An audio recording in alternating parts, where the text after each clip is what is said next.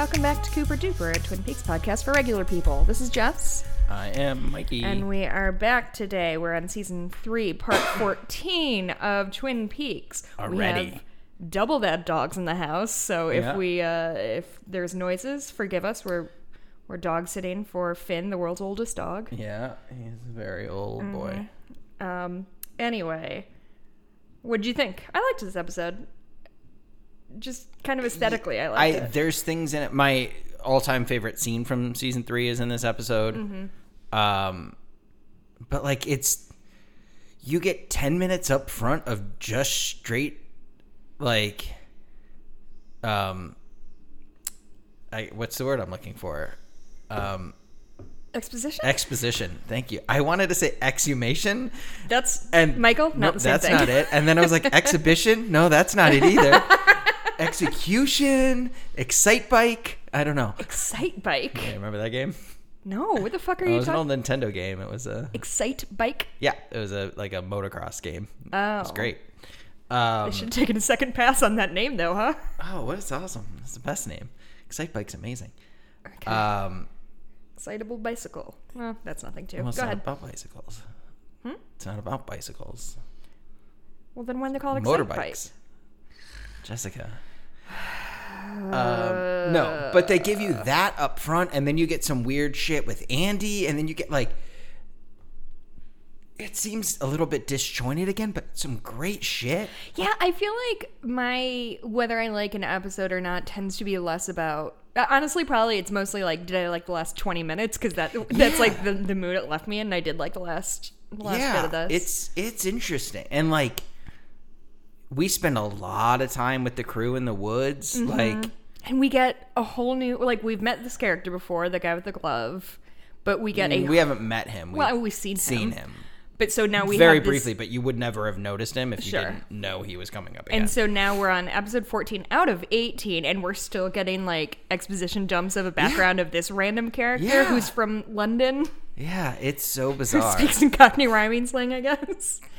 Um, all right, let's dig in. Uh, so we start in Buckhorn, South Dakota. Um, and actually, wonderfully. We start wonderfully. Yes. Yes. Gordon Cole talking on the phone to Lucy. I lo- like I love that they're on the phone Yeah. too. It's just Lucy being Like these two dorks who are just like yelling past each other. yeah, and, and like it feel but it feels like Cole has this bit in him that's like Lucy, you're still there after all the and like he's a little bit like nostalgic and, and Mm-hmm. reminiscent on, on some of these things and Lucy's just kind of like whatever doing Yeah. my job like like like, no, of course I haven't been here the whole time. I went home every night. yeah exactly like we went on vacation. it's just so like isn't picking up on the fact that it's like oh here's an old friend who's Mm-hmm. saying hello to you again it's just like no i answer the phone and this is the person on the other line Uh, yeah, Or- this is the other end I, I think this is um, David Lynch letting his audience kind of wallow in some nostalgia a little bit of like, because yeah, that's how it is. Oh, Mm-hmm, and are you for still him here? Are you still doing this? this is literally david lynch revisiting this character Yeah. like Yes. that's what i love about david lynch having such a prominent role in this Mm-hmm. Is that so often it is literally david lynch injecting himself into this story that he loves Yeah, yeah, and it's interesting because I normally think it's pretty tacky when people put themselves in their own Mm-hmm. project. Like not not all the time, but most of the time, it makes me feel But- slightly uncomfortable and slightly like that person's a raging narcissist. right but, But for some reason, when he does it, I'm just thrilled I- to see him. I think it's because he he doesn't we don't get anything of him off camera really like we don't see him in interviews talking about things Oh, that's a really so it's not like so when we when we want to hear people's explanation of their art Mm-hmm. we don't get it from david lynch so we pick up all the clues Yeah, here yeah. like oh when he's telling you fix your hearts or die or whatever that's david lynch making a political Mm-hmm. Yeah. statement that's not gordon cole i mean it is but Yeah. like it's things like that so we're picking up what things are about by like what's coming from his mouth Mm-hmm. Um, I yesterday, so I got my second shot a couple weeks ago, so I'm fully vaccinated. Yay! Uh, and so yesterday, I uh, was over at a friend's house who moved from Chicago to to Naperville, which is close to where we live. And she used to be my boss. She has two daughters who are children, and the older one I think is 11, 12. I'm very bad at gauging ages in children. Um, but Sarah, my friend, mentioned that I had a podcast or something like that. And she's like, Oh, what is it? And I was like, It's called Cooper Duper. Have you heard of the show Twin Peaks? She's like, no and sarah sarah her mom was like it's very scary it's much too scary for children frankly it's too scary for adults and she and so she i thought she was gonna let it go but she's like so what do you do on this podcast? And i was like good existential question first of all. But so i said you know we watch each episode and i tried to explain how like david lynch who's the main guy is kind of kooky and strange. And so some of the st- and that plays on the I'm very good at talking to children. So sometimes the things that he puts up there are just silly and weird for weird sake, but sometimes they mean something deeper. And so it's just two hours of me and my husband trying to figure out which is which. And she mm-hmm. I thought it was a good explanation. Yeah. She looked deeply bored by the end of the sentence. Yep. So I don't think we're aimed for the for the twelve year old set. Anyway, um But when they grow up, this will still be here for them. Oh yeah. Oh, wouldn't that be weird? Like I, I just generally couldn't remember if it was Maya or Mia. So, hi Maya or Mia? Mia. Maya. Mia. You told me Maya. Well, I don't know. I think it's Maya. The other one's Jane. That's all I know. That one's much easier for me to remember. We call her Janie E, though. I call her Janie F. You call her Janie E. Weird. She's the second. It doesn't matter. Okay, so uh, so yeah, like Mikey said, we have Cole on the phone. He's calling Lucy. Delighted to hear from each other. Um, she connects him to Frank, uh, Cole, this is the first time Gordon Cole realizes that Harry S. Truman's no longer with with the Twin Peaks Sheriff's Department. Um, and at one point, I did, I understand why he did it, but I did have a moment of like, I really wish they just made Hawk the the chief if like they weren't going to mm. get Harry S. Truman. I like the bits about the jokes of where's Sheriff Truman, here's Sheriff Truman, who the fuck is that? Like that those jokes work, but I so want yeah. Hawk to just be like cuz he's deputy captain now. Yeah, but I so deeply want him I to would, just be captain. I would suspect that like so much of his character is written for this stoic kind of. I, not that Hawk isn't that, but like they were written, for, and he needs somebody to play off of. Sure. Like I think it was so much of it was just written for regular Truman, and then they just tweaked it. Yeah, yeah. to make right. it, I think, and it was easier to do that then. And That's, plus, you get Robert Forster, which he was supposed to be a big part in Mulholland Drive as a series. Mulholland uh, Drive was a new series. Mulholland Drive was supposed to be a series, and so every everything you get in is, up until the sex scene in Mulholland Drive is basically the the the the pilot more oh. or less oh. on paper. Oh, so it's sort of what he did with the pilot of Twin Peaks. Right. That, it's okay. basically that, and then when it didn't get picked up or whatever, things happened, networks got involved and mucked everything up like they do. Mm-hmm. Um, he decided to go back and reshoot things and figure it out and like shoot it all and make it a, a feature film. Mm-hmm. Um, but Robert Forster was supposed to be a big part in that, and but because they made it a movie and they cut it all down, he's in Mulholland Drive, but very very small, mm-hmm. uh, very very small role.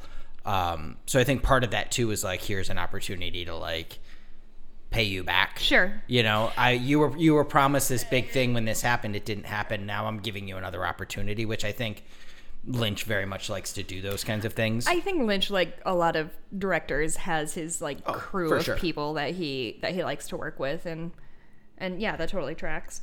Um, so uh, Frank explains his brother's whereabouts. He tells him about the pages from Laura Palmer's diary um, that were found and that they suggested the existence of two Coopers. So I, am glad that they kept this whole scene pretty vague because I was a little bit not paying attention to the words being said because I was just excited to see Lucy and mm-hmm. and you're also Cole confused talking. as to why Cole was calling. Well, I was for, yeah, I because it, was only a little longer than a week because we recorded our last episode a little earlier than we normally do, mm-hmm. but like I feel like I was like, did I miss something? Mm-hmm. Why is Cole calling Twin Peaks? I didn't remember this connection coming in. So, and then I realized he's calling back. That feeling that you have is the feeling I have every moment I'm watching Twin Peaks. Of like, or wait, did I miss something? it's fucking rude, dude.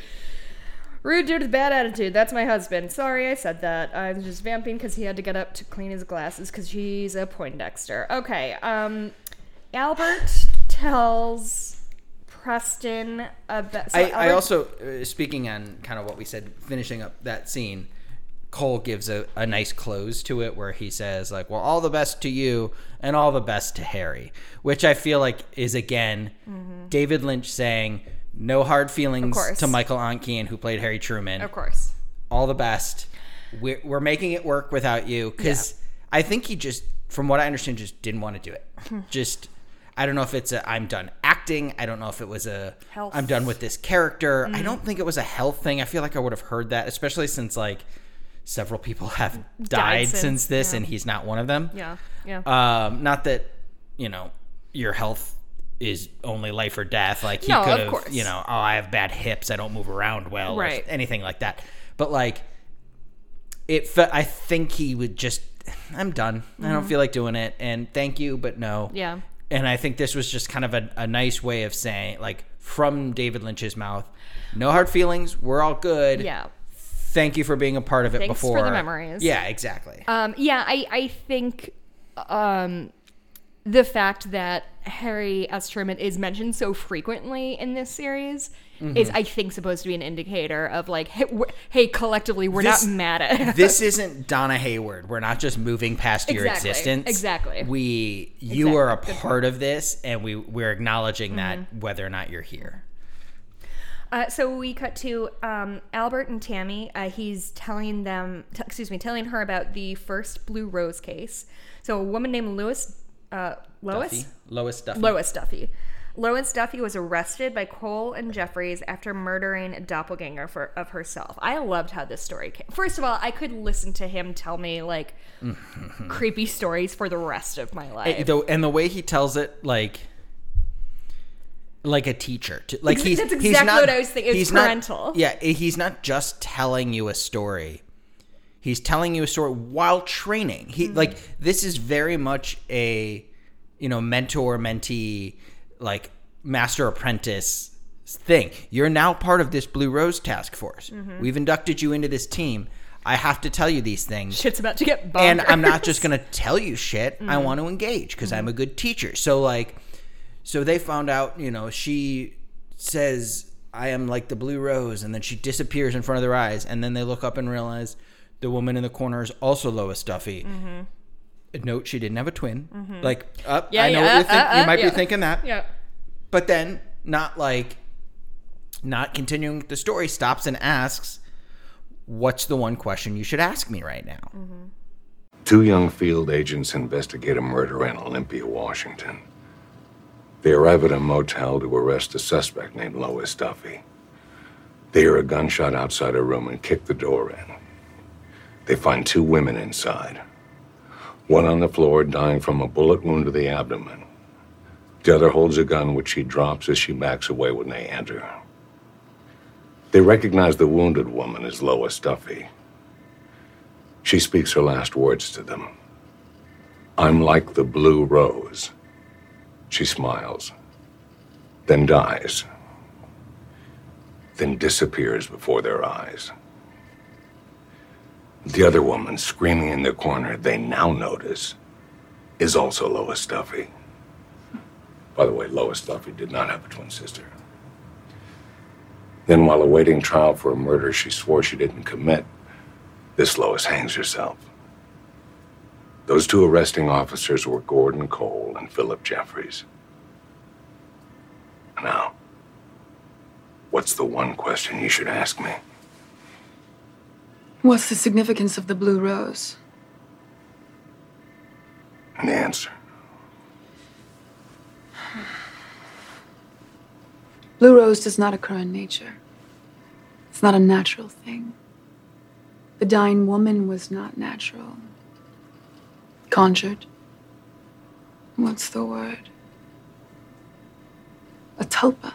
and she stops to think about it Mm-hmm. and then gives her answer like it, it's very i just the dynamic is great Yeah, and you you oh, but skipped over the fact that she says I am like the blue rose, and so Right. when when um when Albert kind of asks kind of gives the floor to her like Mm-hmm. what are your thoughts on this her her thing is well blue roses don't exist in nature she's and thinking aloud Yeah, yeah. yeah, yeah. um There's two of her. in I think about the tulpas are a thing. So like she's clearly educated. Sure, sure, sure. Um, so yeah, the doppelganger. So we assume the doppelganger is murdered, right? I don't think not- we know. And is there a way But I know? but seemingly one person is a tulpa. Mm-hmm. And this is the first we ever really get of what is a tulpa. yeah, this is yeah, this is our and first. you can look that up like that's a thing that's existed in mythology and Mm-hmm. stuff and that's basically like what this dougie jones is and stuff like a manufactured version of something else it's like a clone but it's created via magic not you know oh, and it the root of the word is uh, is Tibetan, yeah which is interesting because we we have ties of Tibet Mm-hmm. back to episode three. Is the Tibetan rock throwing? and just everything david Yeah. lynch does yeah. Um. So so yeah. So we're starting to dig into the layers of like what the fuck is going on with Dougie and and mister Mm-hmm. C and Cooper. yeah well, okay we've got a within the mythology of this show at least we've got an explanation for why there can be two of one person Right. we don't know what it means. We Mm-hmm. still don't know what the blue rose like we understand that it means inexplicable or odd or you know Mm-hmm. supernatural. This is what we would call Mulder and Scully in for. Yes. Um but we don't it doesn't like the inex, the the not directly explainable. This guy killed this guy, this Sure. Mm-hmm. this person robbed this person or whatever. It's weird shit. Uh, so Cole enters. Uh, Diane uh, also enters soon thereafter. with a great with a great punch in the way like walks in deputy diane reporting Yep. Like like i like so like fuck you for making me do this like but you're gonna pay me so whatever but like so just like f- fake excited about Yeah. it all i love it i love Yeah, it it, it does feel like like a bunch of kids wanting to go camping and the one kid gets dragged along who hates outdoor shit. Like I'm fucking here, nerds. yeah oh like, i'm here let's fucking pitch a tent Yeah, exactly. assholes. Exactly. Like that's exactly. deputy diane reporting So the tension in this scene is largely based on the fact that we all know that the, something the is up. officers know that Diane is communicating with somebody who Mm-hmm. not who's unknown. Um, but they, for reasons that they may have explained what to we us. don't know as the audience is does Tammy know any of this? Oh, okay. Yeah, you're right. She was since she's now looped into the Blue Rose Task Force. Yeah. She may have been debriefed at some point Sure. off camera, but we don't know if she knows anything or not. Are they giving her an opportunity to figure something out on her own? Are they leaving her in the dark on purpose? Right. We don't know What's that happening. kind of stuff. Yeah. Um, so Cole asks her. So on this last night that she saw him, she wants to. Uh, Cole wants to know if Cooper mentioned uh, Major Garland Briggs, um, and she says that he does. He did. Excuse me. Um, Albert explains the fate of Briggs, noting Dougie Jones' ring was found in Briggs' stomach, and so now finally we're connecting who the fuck Dougie Jones is and who Janie E is. Um, so Diane recognizes the name Janie E. Uh, as belonging to her half sister, who is married to Douglas Jones in Las Vegas. They are estranged, as she says. Here's the the one odd thing I have with this recollection of Diane's. Okay, so Janie is her half sister. Great. She's married to someone, and apparently she was married to somebody named Douglas Jones. And oh, this she's married to someone named Douglas Jones, and it goes by Dougie. So she knows she's close enough with Janie E to know she's married to a man named Douglas Jones. She knows his first and last name, and that he goes by Dougie. Sure. She's never seen this man, uh, or a photograph of this man. She's estranged enough that she. Knows this information, but Yeah. also doesn't know what he looks like at all. Because immediately she'd be like, "Oh, that's fucking Cooper." That's a very good point. Why? Why does she not know what he looks like, but knows enough about him to know his nickname and shit? Yeah, that's a very good point. And is this all the explanation we get to why she's Janie E? Like, Um, the assumption I have is that her name is Diane Evans. Janie E would be J Janie E for oh, Evans. Oh, sure. Janie Evans. Like how you're Mikey G forever. sure. Yeah. Yeah. I think it's yeah, Janie E. E for Evans. And also, in David Lynch's credit, to David Lynch's credit, he picked a really good name with Dougie Jones because I can think of three Doug Jones off the top of my Yeah, I- head that I I, know- either know or I know, know, at least of. a couple. Like we have a friend, We- then yeah. there's the actor, the skinny actor, Uh huh. and there's the, senator, Is he a senator, governor, uh, congressman. co- political guy? yeah, yeah. Um, Those are Yeah, those but, are my like- three. but it's a good name that's distinctive because I don't know a lot of Dougs, but like Mm-hmm. Doug Jones is a perfect don't even give Doug Jones sniper gun. tell that story. No, it's such a good story. This is from Mikey's days at I Gino's don't even East. remember. I am going to tell it for you. Then. I so it was some new guy had started at Gino's, and you worked with I this don't guy even DJ. think he was that new. oh, really? But yeah, there was a weird guy who was He was like shady. he was like weird in like the type of thing where like when you hear about a mass shooting, you're like, oh yeah, I could like if if Oh, if I heard that this kid did that, uh-huh. I'd be like, yeah, that's sadly doesn't surprise me. Ooh. This dude was off. Something uh-huh. was broken. Uh-huh. Um, but he apparently asked this guy, and I'll leave his name out of it. Just, but he was from Serbia. Mm-hmm. He was like born and bred Serbian. Mm-hmm. Um, lived in America now or whatever. But like this guy asked the Serbian guy if he could get him a sniper rifle. I don't know why. I don't. I just he assumed, I guess, that because he's Serbian, he mm-hmm. somehow has a connection to like. And this guy, this Serbian guy, is telling this story to us, and he's like, "I You should explain who Doug Jones is. okay." So yeah, so we have like, there's there was a, a Doug Jones and a Doug Tyler that we mm-hmm. worked with, so they both went by Doug Jones or Doug Tyler, mm-hmm. like just full name. Him. full named them because yeah, so you know who was who. And Doug Jones and DJ, I'll, whatever I'll call him DJ. That's fine. That no one knows Not what that Doug That's not even his real name. Yeah. That's the nickname anyway. But Doug Jones and DJ were pretty good friends. They both worked there for a long time and everything. And he's telling DJ's telling the story so matter of fact. Like he told stories all the time about his where he grew up in war torn fucking Serbia. Mm-hmm. And they were insane. and he, Grim stories that and- he was laughing and about. he would just tell them so matter of factly. Uh-huh. But he was telling this story about this kid asking him to, and he kept referring to it as a sniper gun, which I think is hilarious. He would just be like, and so he asked me to get him sniper gun, and I don't. I don't. I don't even know this guy. I don't get. I don't even get Doug Jones snipe. No, I don't even get Doug Jones. Like, stop to think. Like, if Doug Would Jones Doug asked me for a sniper, sniper gun, gun?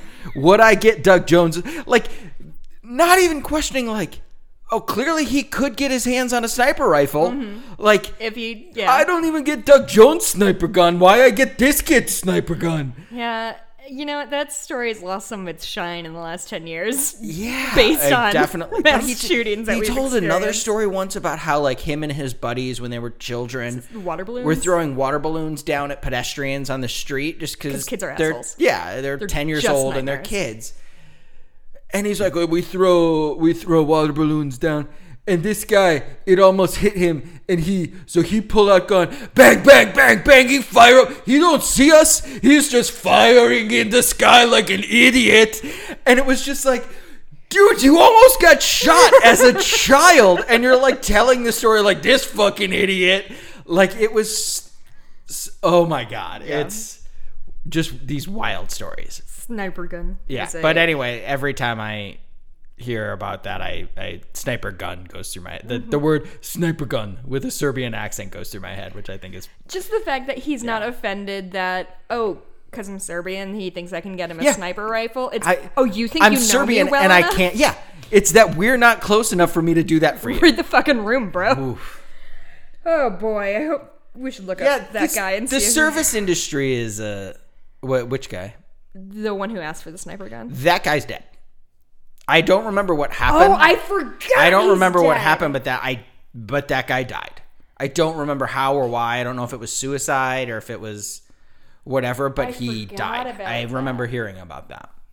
I it's baffling to me how many people I know that I've worked with at various serving jobs who are dead. Yeah, that's a little grim for kind of what our. Isn't it insane? yeah, it, it's really sad. It's rough stuff. Okay, so anyway, Doug Jones. Um, Oof. so so we've established okay i my half sister is janie e she is married to a douglas jones goes by dougie and last i heard they're in vegas so tammy immediately picks up the fbi Which, which it also goes back to the point of the conversation she had of they haven't asked about Vegas yet they have oh yes yes yes yes, with the text the Yes, text yes, message. yes, yes, they yes. haven't asked about Vegas yet. Like, which makes me wonder now: is she actually related to Janie E in any way, shape, or form, or is she just saying this to be like? I've been trying to steer you guys to fucking Vegas this whole time and you're not asking the right questions. Mm. I'm going to intervene now and actually start pushing you there. Mm, maybe um I don't know. I mean, I, I, I don't, don't know have either i'm thinking about it uh But we don't like know this what her is just a loaded are. conversation. Yeah, we don't know what her end game Exactly. is. So I, yeah, I, I don't know. I do not know. Um, so Tammy calls the FBI in Las Vegas. Cole tells them that the Joneses are wanted in relation to a double homicide. With what's his, do you know this actor's name off the top of your head? Uh, I did. I can't remember it now. He was he was on the Real O'Neals, and Which he was great. y'all, if you're looking for a, It's a- it's a- wholesome, it's- yeah, it's a wonderful great family sitcom. sitcom. The Real O'Neals is the shit. Um, and so, okay, this doesn't go deep into that conversation. So he he's like, okay, well, you know, we'll look them up, and then he hangs up the phone. He's like, there's 37 yeah, Doug twenty three, I think it was. Doug yeah, Jones Douglas Jones in.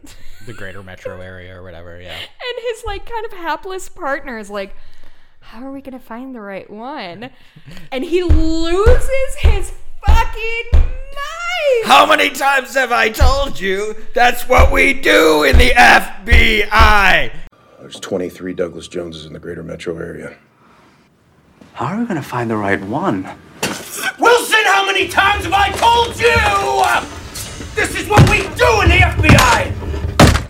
It's so good. do we hear more from this guy Yeah. Okay. He's in a little bit more, but oh my god yeah. it's such a hard right turn from like yes sir of course but we'll. but the perfect amount of too big for everybody else who's ever made a movie, but not too big for David Lynch. Mm-hmm. Right. Like the the character, like it. It doesn't I'll go seem. back to the, that brie sandwich thing Yeah. like bigger bigger bigger Yeah, it's just so insane, but totally works with the quirkiness of this show for whatever reason, and I allow it, and I think it's funny, and I, Mm-hmm. Think it's it. enter. Well, like it isn't like oh my god, this is just Sure. stupid. Like it's over the top, and we all recognize that, but I'm fine with it. Mm-hmm. Um, so Diane leaves, and Cole lets Albert and Tammy know that the Twin Peaks sheriff, what the Twin Peaks Sheriff Department found. So the the, the pages from Laura Palmer's diary. He then tells them about a dream. So this is yet another in a long series of dreams that we have Mm-hmm. to sit and listen to people tell. Which in real life, if somebody just sat and told me all of their dreams, I this- would lose my mind. This but one this is works. weird, and because this whole dream sequence takes place legitimately in France. Mm-hmm. Uh, you could like that's why they have like in the credits. There's they've got a tax credit or whatever. And this was all it was. It was this three minute scene. Yeah, this whole scene is in France. I I get the impression that this there's like two options of this scene. One of them is just David Lynch telling you the dream mm-hmm. in the room with those people, mm-hmm. and then another one where they show you the dream, and they shot him telling the whole story just to make sure we have coverage. Mm-hmm. Then they, at the end of all this, got a chance to go to France and film this, filmed it, and then we're like, well, I don't want to just show the dream somehow. Let's just mash them together. So it's basically like you see the dream, then you see David Lynch tell you exactly what you just saw. then you see the dream, and then you watch him recap it, Right. like, like back and forth, back and forth, and it's it's bizarre, but it feels like it was like we didn't know which one to use, so we mm-hmm. just mashed them both together. and it's really beautiful for like once again i feel like anytime david lynch does these these close-ups that he mm-hmm. does and spe- specifically he films his own face really beautifully in my opinion which i is great because like i love that he is whatever in his 70s and yeah. and doesn't you can see the grain in his like the like the, the yeah The like texture, his, yeah, yeah. his face just shows its age and Yeah. it's just a really stunning. It like it could because he's filming it. He could have very easily been like, okay, we're gonna take it kind of like a mid shot. We don't need to like get right up in my face. But I and he does that with um what's her name Monica. Monica. Yeah, of just the same thing of just like she's just got this beautiful face and Uh, it's a very yeah. Again, very again, this is one of those where like David Lynch is like, I've had a crush on Monica Bellucci my whole I don't life. know who Monica Bellucci is. Really? I do Um, not. She was a. She's an actress. She's she was a Bond girl. She was in like Oh, okay. Sin City. She's she's mostly a, a French woman, so Hmm. she's done a lot of French film. Um, but she's yeah, just she was in um, she's in some Clive Owen action movie that was really bizarre. Maybe it wasn't Sin City that she was in. Maybe I'm conflating these two. But either way, um, there's a lot of this. The reason they show this that I think they didn't want to cut any of this out is that all of this is so fucking coded. Mm-hmm.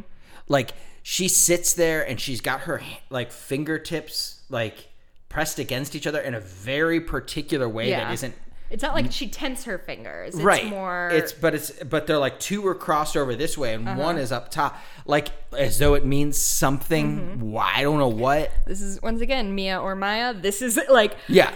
Is that just how she shows her hand, holds her hands, Yeah, or exactly. is that some sort of crazy code that we could spend the next ten and years And then yeah, he turns around and looks back, and it's you know why can you you brought fucking Kyle MacLachlan to, To France. I mean, And I guess I guess this could have been done elsewhere, or whatever. I just suspect that he wanted Kyle MacLachlan to hang out with him in Sure. Paris. Brings him there and films him from the fucking bottom of the nose down So funny. for one shot. Mm-hmm. Like it's it's, and then she says, you know, we you know uh, we we'll drop in the the, the quote or whatever. And then she said the ancient phrase. We're like the dreamer. Dreams, and then lives inside the dream. We are like the dreamer who dreams and then lives inside the dream. I told her I understood. And then she said, What? Who is the dreamer?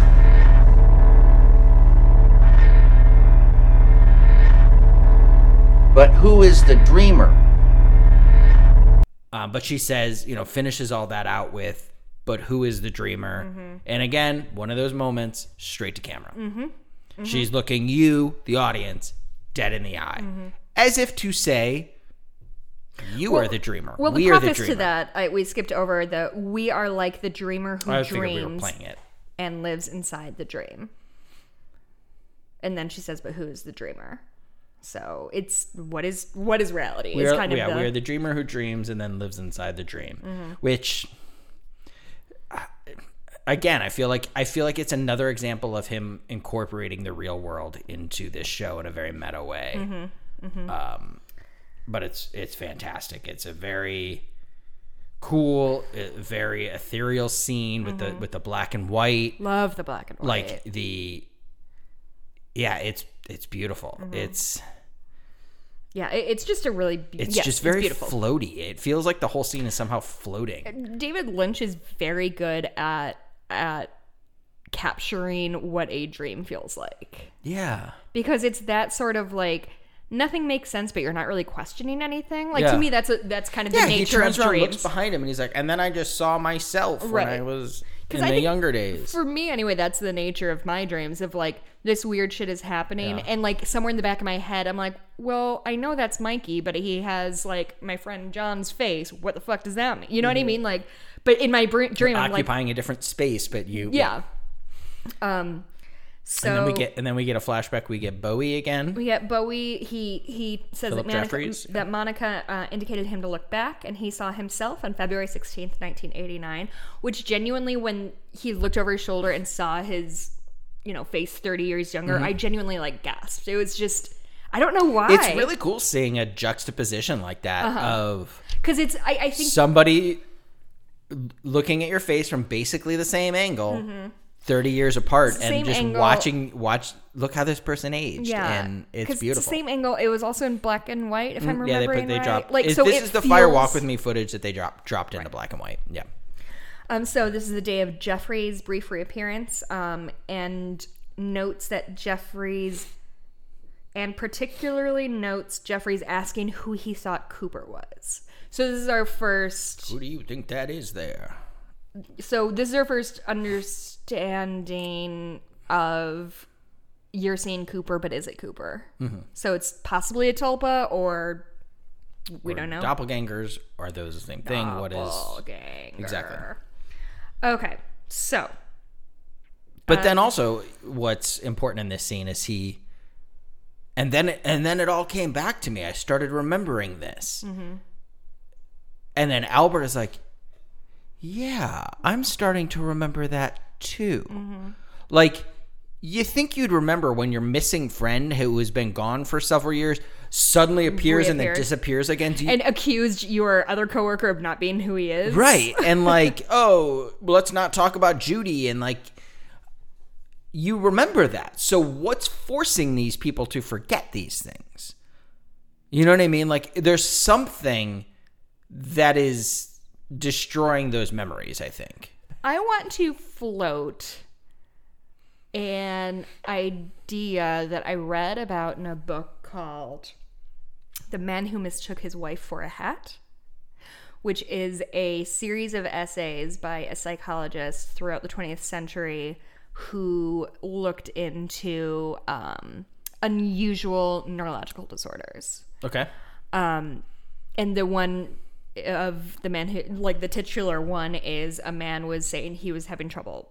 Something was off. Something was wrong, and he went to grab his hat from the hat stand, hat rack. You know, this is back in the day when men wore hats everywhere, and like reached for his wife instead. It was mm-hmm. just like this weird disconnect between what he could see and what it meant. And one of the ones that I found really interesting is that there is a disorder that severs the emotion from recognition.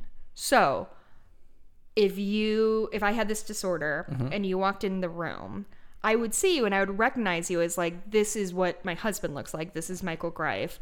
But when I see you, I feel nothing. Like I don't feel warm emotions towards you. I don't feel memories. i mean that's that's just me though i don't blame you for that Uh, and so the result is the patient, the sufferer, will accuse, like, you're not my mom. You're an actor pretending to be my mom. You're the exact same person, but it's not. I know it. it's like reverse gaslighting it's like Yeah, it's like yeah, yeah, it gaslighting yourself almost Um, and that, for some reason, that's kind of what it makes me think of, like, Uh, especially the David Bowie scene of when he walks away, like, who do you think that was? Because we all saw that it was Cooper, mm-hmm. but something was wrong. Mm-hmm. Well, and it's and I wonder if Lynch knew about that sort of dis- that It's- disorder. It could be, and it- it's also like David Lynch going back and recontextualizing things. Mm, mm-hmm. Because when we first see this scene in Fire Walk with Me, it's it's somebody who doesn't know where they are. Who do you think that is? There are you who I think you are? Oh. Not.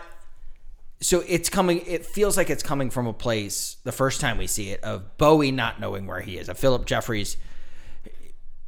Is And this is this the Cooper that I know, or is this somebody else? Not you're not the Cooper. Like it's not accusatory. Yeah, but and it now it like the feels same- more accusatory. Sure, sure. Like there's, it's it's just reframing a certain line of dialog Mm-hmm. Um, and you know, obviously later in this series we go back in and recontextualize things that we've seen. Um, I'll take your word for it. I don't remember but- anything from here on out. but yeah, it's it's an interesting take, and Mm-hmm. and it's and also it's a it's a play on like your own memory, Mm-hmm. like. Sometimes you remember things not the way they happened, Mm-hmm. or you know, there is um, a podcast that I will drop into the notes that I uh, encourage everybody to listen to. It's it's genuinely I think just called Bad People or something like that.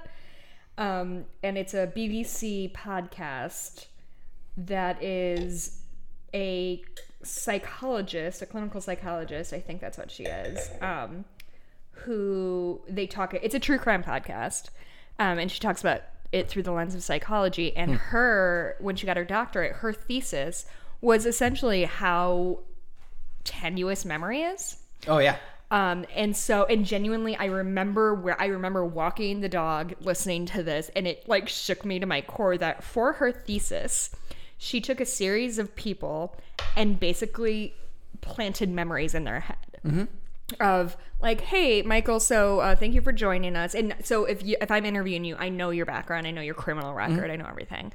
Your mom was telling me about the time that you got um, you got arrested or. Ah, Siri just tried to find Michael Sarah. Anyway, He's on the road, man. the road is his dharma, you know. um, so uh, you know, M- Mikey, you're. I was just got off the phone with your mom, and she told me about the time that you got arrested for getting in a fight when you were 12. Do you remember that? And you would say, "No, I don't remember that." Like, what are you talking about?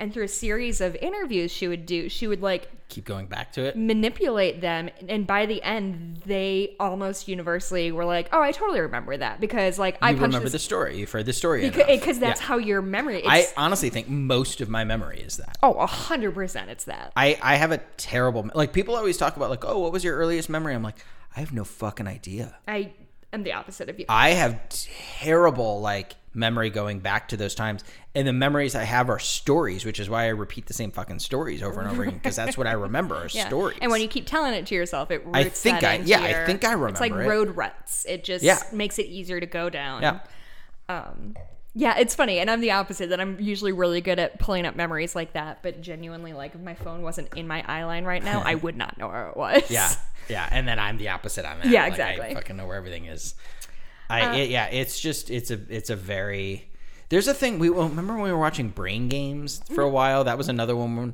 There's a few like uh, Michael Carbonaro does some shit with that, or Justin Willman. But like Brain Games, they did one where they staged a car accident in like a courtyard kind of thing. You remember this?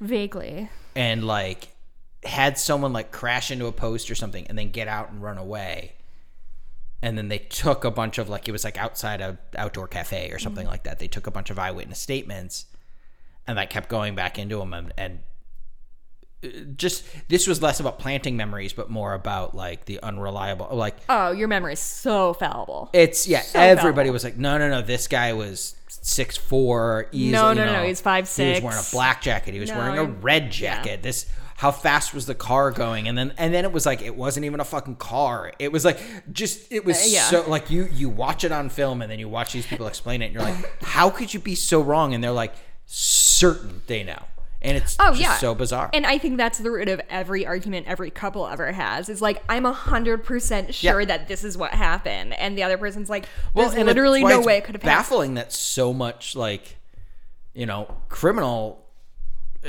like Oh, yeah, prosecution is based on eyewitness, eyewitness testimony, testimony which is is garbage. Ew. Anyway, um, none of your memories are real. Sorry, everyone. Bobby Hawk and Andy and Frank arrest Chad for his criminal activities. I love that they introed it with like turkey and cheese, ham and cheese, or roast beef and cheese, and plain Just with cheese. cheese. And Who so gets just cheese? I love a cheese sandwich. Yeah, once in a that's right. I mean, that's also it's got to be like a toasted panini or something, like a Right. cold cheese sandwich. Probably wouldn't be Oh, that I- great. my- unless it's my- like good cheese. Unless it's like mm, a oh. br- like a brie and you know like Au contraire, my favorite snack growing up was white Wonder Bread, American cheese slices, and yellow mustard. yeah, that's not a good sandwich. It was delicious. Yeah, when you were one right nine, now. you- I would eat it right now. well, and maybe you look don't in the- remember it right. Fuck you. Um, so they uh, throw Chad in jail, and he does the thing of like, "What's this about?" Even though he's, it's so funny when people like get caught. And the best is like, they don't even tell him because it's it's about so much shit. Yeah, we should have done this. I I think they literally said like, "You know, he did." yeah. And then when they're pulling him away, Bobby gives the best. Shut up. Oh, it's I so good. do love when grown men say "shut up" for some like, reason. but like it's in a so, way that's like, like, oh, for the love of God, we've already got you. You're up. not get like fuck you, dude. Just shut up. Uh, and so then those guys, so we have Bobby Hawk, Andy, and Frank. Um, they head into the woods. Bobby's leading them to a place called Jack Rabbit's Palace, which is essentially a like a very tall stump, like a Mhm. dead stump of a tree. Which we saw. We did It's see. So Ol- this whole- Olallie State Park. So this whole scene, we told the story about uh, maybe two weeks ago about how Sabrina Sutherland brought Mhm. us on the tour. That's where all of this, This was the took place. catalyst of it, yeah. Um, It's already starting to fall apart a little bit. It's a shame. um, I mean, it's a dead tree. It's gonna Yeah. happen, but but like so that yeah, so they're walking in a lot of like dissolves and a lot of cuts. So like they're walking for a while. Yeah.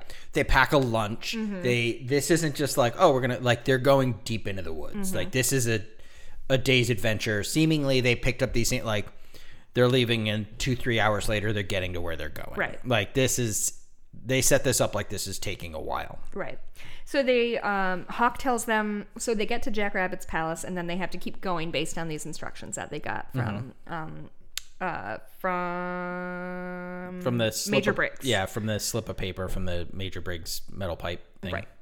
Um, so Hawk is, but as soon as they head out, Hawk instructs them to put soil in their pockets, which I don't know. Does that mean anything to you? That was in the instructions.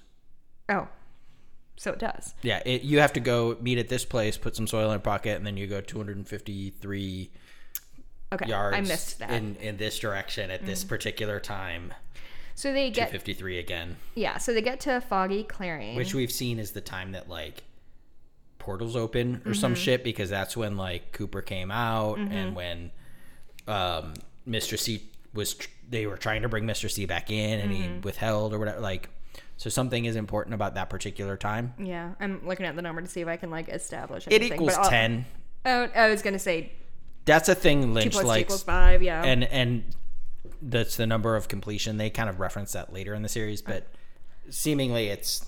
Ten, I think it's just that it means 10 which is a good strong number Mm-hmm. Sure. kind of thing. Ten is often considered a magical number. There's certain numbers that have certain like magic powers. Seven is one of them. Um, three is a magical number. Anyway, um, so Frank, so they see they get to this foggy clearing, and they find this nude eyeless woman. So she's this very slender woman with dark hair, and her eyes are covered like there's no eye holes or eye divots Yeah, it's they're covered like- yeah, almost. almost like slices a little bit. She's laying there naked. Mm-hmm. And this is the woman we. This is the woman we saw at the beginning right, of when Cooper was walking around. and she makes that terrible noise that I hate. Yeah, Um, so Frank tells everyone at this point it's two fifty three. A portal starts forming above them. there and there's there's a little sycamore tree Oh, similar to Glastonbury Grove. There's the white. There's the circle, and it's like a white oil this time rather Uh-huh. than the Glastonbury Grove one, which is the black oil, Mm-hmm. the in scorched engine oil. Um, I would think that that suggests that Glastonbury Grove is a portal to the Black Lodge, and this is a portal to the White, White Lodge. Lodge, sure. Maybe. Mm-hmm. I don't know. But Or they just ran out of black dye. yeah, but like yeah, there's there's behind the scenes stuff with David Lynch like going in and making that because it's gotta be exactly right. Like just bizarre shit. But like yeah, and then it's so weird because like th- there's like flickering of light Mm-hmm. and it it's really bright in a way that makes this look like a soundstage. But I know for a fact that it's We've not because I've seen this location and I can match it like tree for tree. Uh-huh. Like it's so buzz. It it's so sad. bizarre. It's like, I, I think the sort of fog doesn't help anything. yeah, I feel like and like fog the way makes anything whenever feel like they a high like school blast play. the light, it lights everything up really bright Yeah. because that's unnatural. You've never seen a forest with that well lit. Yeah. you know. Yeah. Whenever I see fog like that, aside from just relating it back to every high school play, um, reminds me of the new Pet Sematary movie, which was God, that was forgettable. I oh don't so forgettable, but it that. just genuinely looked like they're on a soundstage, and the way they Oh. covered it up was just like a thick layer, like a knee deep layer of fog, and it looked like sh- it looked like the Phantom of the Opera of like when they're like I don't even remember. Yeah. rowing around the stage in his in his boat. Um, so anyway, uh, so portal forms above them, and this is a similar looking portal to what Cole said. Yeah, saw. it's the image kind of swirls and turns into a hole. Like and again, it kind of looks like it looks like you remember those spin art things? Did you ever have those as Uh-huh. a kid? Yeah, yeah, yeah. It looks like that. But it feels like another kind of shitty Photoshop effect. Yeah. Which Yeah. is, for whatever reason, his preferred form. Um, so Andy walks up to the woman. She takes his hand and is transported into, I guess, this portal. Well, that's what's weird is that he he just disappears from a four shot of all of the guys. You don't see him get like sucked in. Yeah, You don't see him move. He just like he doesn't dissolve or fade away. He just isn't there. And then you see him kind of back into his seat in this location opposite the fireman. Yeah, so we Whatever uh, this location is technically. So then we're in this room with the giant who calls himself the fireman. Yeah, this is the first and it's like capitalized like like this is his name. Does this mean Because again, this is all backwards talk, so we get Sure. our closed captioning. So is this has the giant that we know always been the fireman? I don't know. Or uh, is Yeah, I don't know. Is this a different character? Because we also like earlier we talked about that. He's credited as question mark question mark question mark question mark or whatever. oh, was he credited as the fireman this time? And now he's credited as the fireman. Interessante. So Yeah, who so is this guy? What does that mean? Yeah, exactly. That's here's the thing I noticed. Don't have an answer for you. That's where the regular people part comes into this podcast. Uh, so Andy's holding a smoking apparatus, is how it describes it here. Not like a smoking apparatus. It's like An it's not like apparatus that smoking. Yeah. it's, yeah, it's not a one hitter.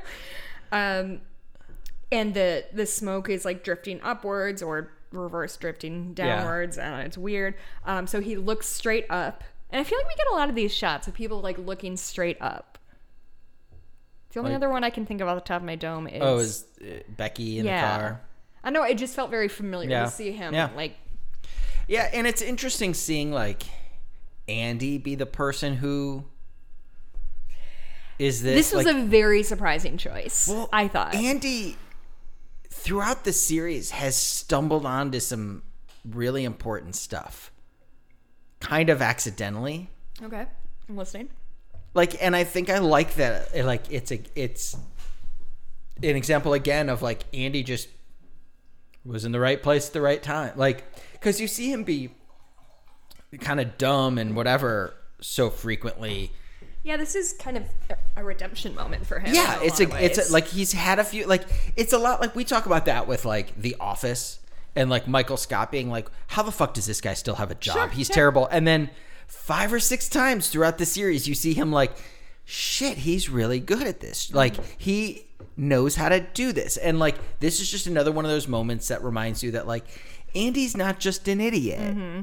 Yeah. Who's oh punky? We can get the red chair. Like Mm-hmm. it's he's actually still a lawman and Mm-hmm. he's good at it. And he something weird happens and he takes it in and takes notice and I, I think that's important. Yeah, absolutely. Um.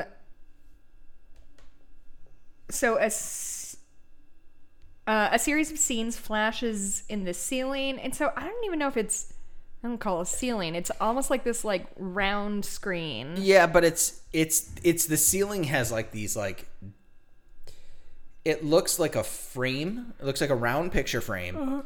And I think there's light underneath that frame that shines up at the dome and then the dome kind of reflects down.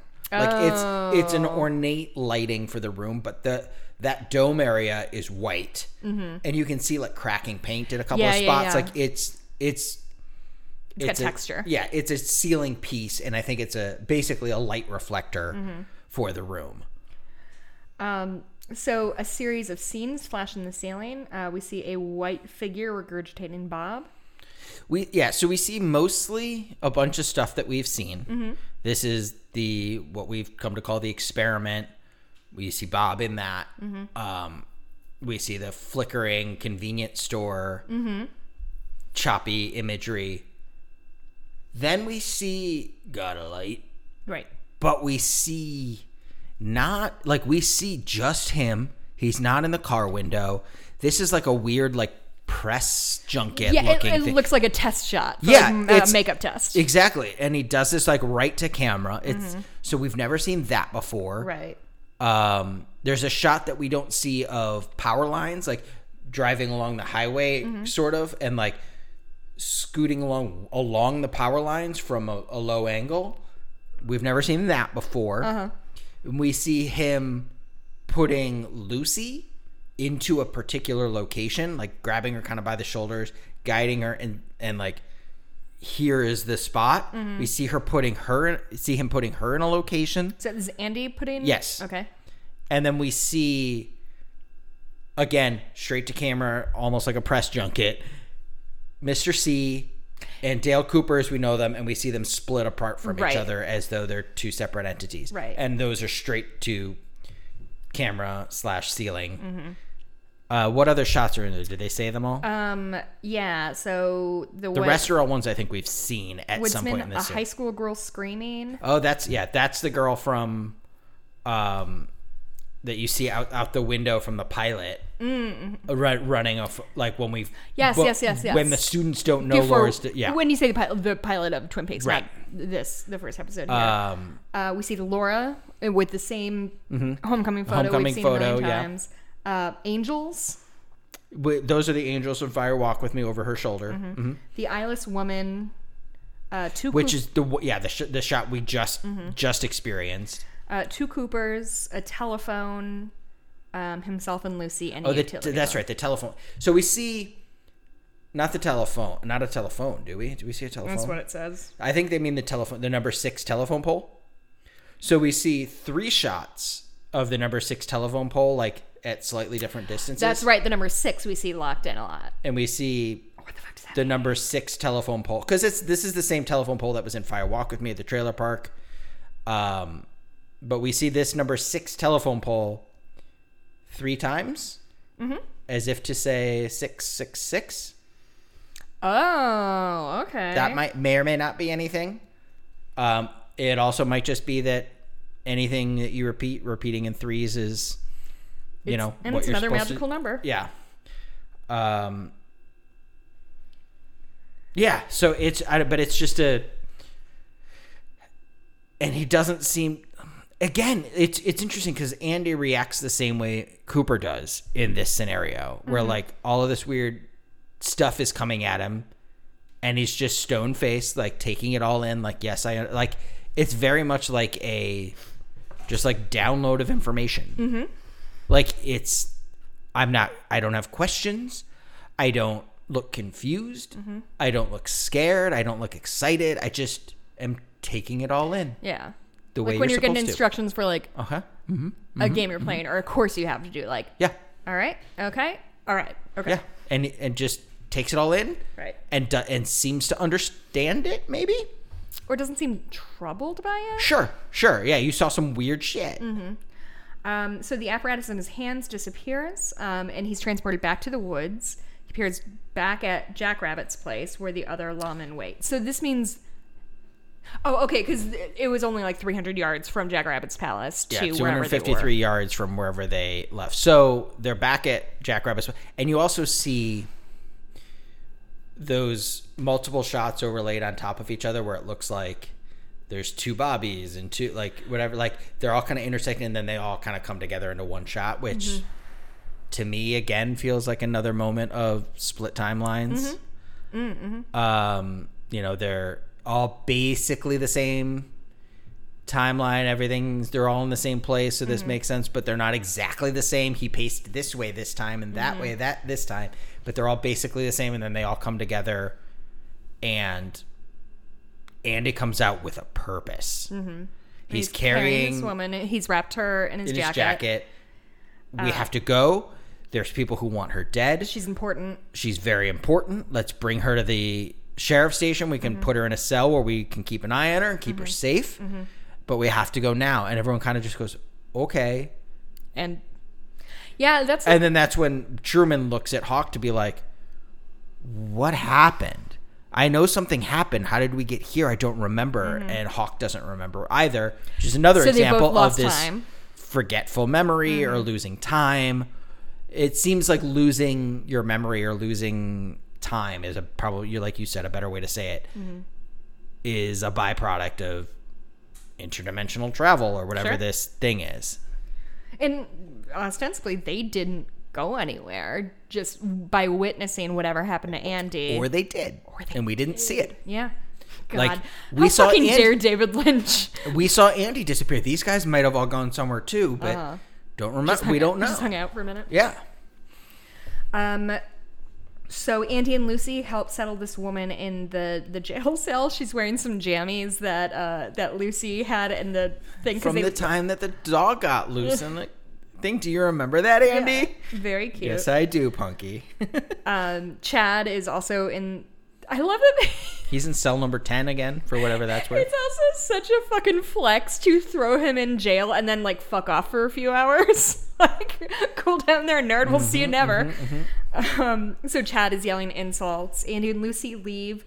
The woman starts making noise. Yeah, it's um, a really- there's a. I hate. Oh, you know what? We skipped right over when um when David Lynch is in that hotel room and he sees the silhouette of the window cleaner. Oh, and it's yeah. making that same noise. It's a similar, noise. yeah, like the choppy, squeaky. Yeah. And he cranks Yeah. his his, yeah, the receiver down. Um, Um, and then we also so we have this woman making noises, Chad just being angry, and then this drunk man who's drooling and bleeding, and it doesn't even look like blood. It, it's like a. it's just I, I like find bile him very distressing Yeah, to look I- at I and know. hear.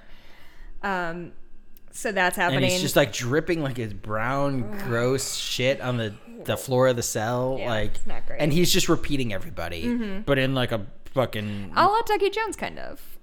Not as Yeah, pointed, but in the same like he just says words that portions of the s sentence that you just said. yeah, like a parrot. Right. Um yeah, it's the here's the, here's what I think I like. There's something about this scene that I love, which is like it's it's almost an indicator scene of everything kind of coming together. Like when you talk about Twin Peaks as a whole, what are the things you like? Oh, I like that it's quirky and weird. I like that there's these cool supernatural elements. Oh, I like that it's a cop story. Oh, I like that it's dark and twisted. All of these things kind of come together in this scene. You've got, you know, oh, the the goofy Lucy Yeah. being silly. Then you got the otherworldly supernatural thing in Mm-hmm. the eyeless woman. Then you've got a cop in the jail cell. Then you've got this dark, disturbing, twisted man Mm-hmm. repeating shit. Like it's all kind of like everything is converging on the same way the story is all converging into shit's going to go down Uh-huh. in Twin Peaks. Like all Buckhorn, all of Las Vegas, all of these places, New York, are all leading to Twin That's Peaks, Washington. All roads lead to Twin and Peaks. And this scene is kind of a like a, a preface for that, almost like a all of the elements we love about Twin Peaks come together in Mm-hmm. this one scene and clash with each other, which I think is what I find kind of interesting about it. It's very jarring. Yeah, it's all the things we love about Twin Peaks are in this scene, and it doesn't work. Uh-uh. It's because you because you have to go seamlessly seamlessly between them. Throwing them all into one scene is fucking weird and Mm-hmm. harsh and brutal, and I don't like it. But I feel like that's kind of what this scene represents to me. It's Mm-hmm. all of Twin Peaks mashed together in this way that isn't effective. Right. I don't know. Um, so then we cut to, I guess, the back of the Great Northern, like the loading dock of the Great Northern. Yeah. Um, They're apparently waiting for some delivery. It sounds like um, Freddie says that at some point. They're like waiting for one more shipment. Then Yes, yes, then we get to go off to the roadhouse. Yeah. Um, so they, uh, so James and Freddie are sitting on this loading dock. So this is James Hurley, and then Freddie, who we, like Mikey saw earlier, saw Mm-hmm. Briefly, briefly. in. Which makes me wonder: is that night that we saw them both walk into? Was it that? Was it night? the same night, or did they just go to the roadhouse together after work all the time? Yeah, or, and But both it- things could be true. They both could be true, but also like if they go to the roadhouse together after work a lot, they seem to not know very much about each other. That's a good point. You know, Yeah. like especially considering one of them wears a green yeah. rubber glove so you all really the time. and the like the only thing he says, so you really can't take that off.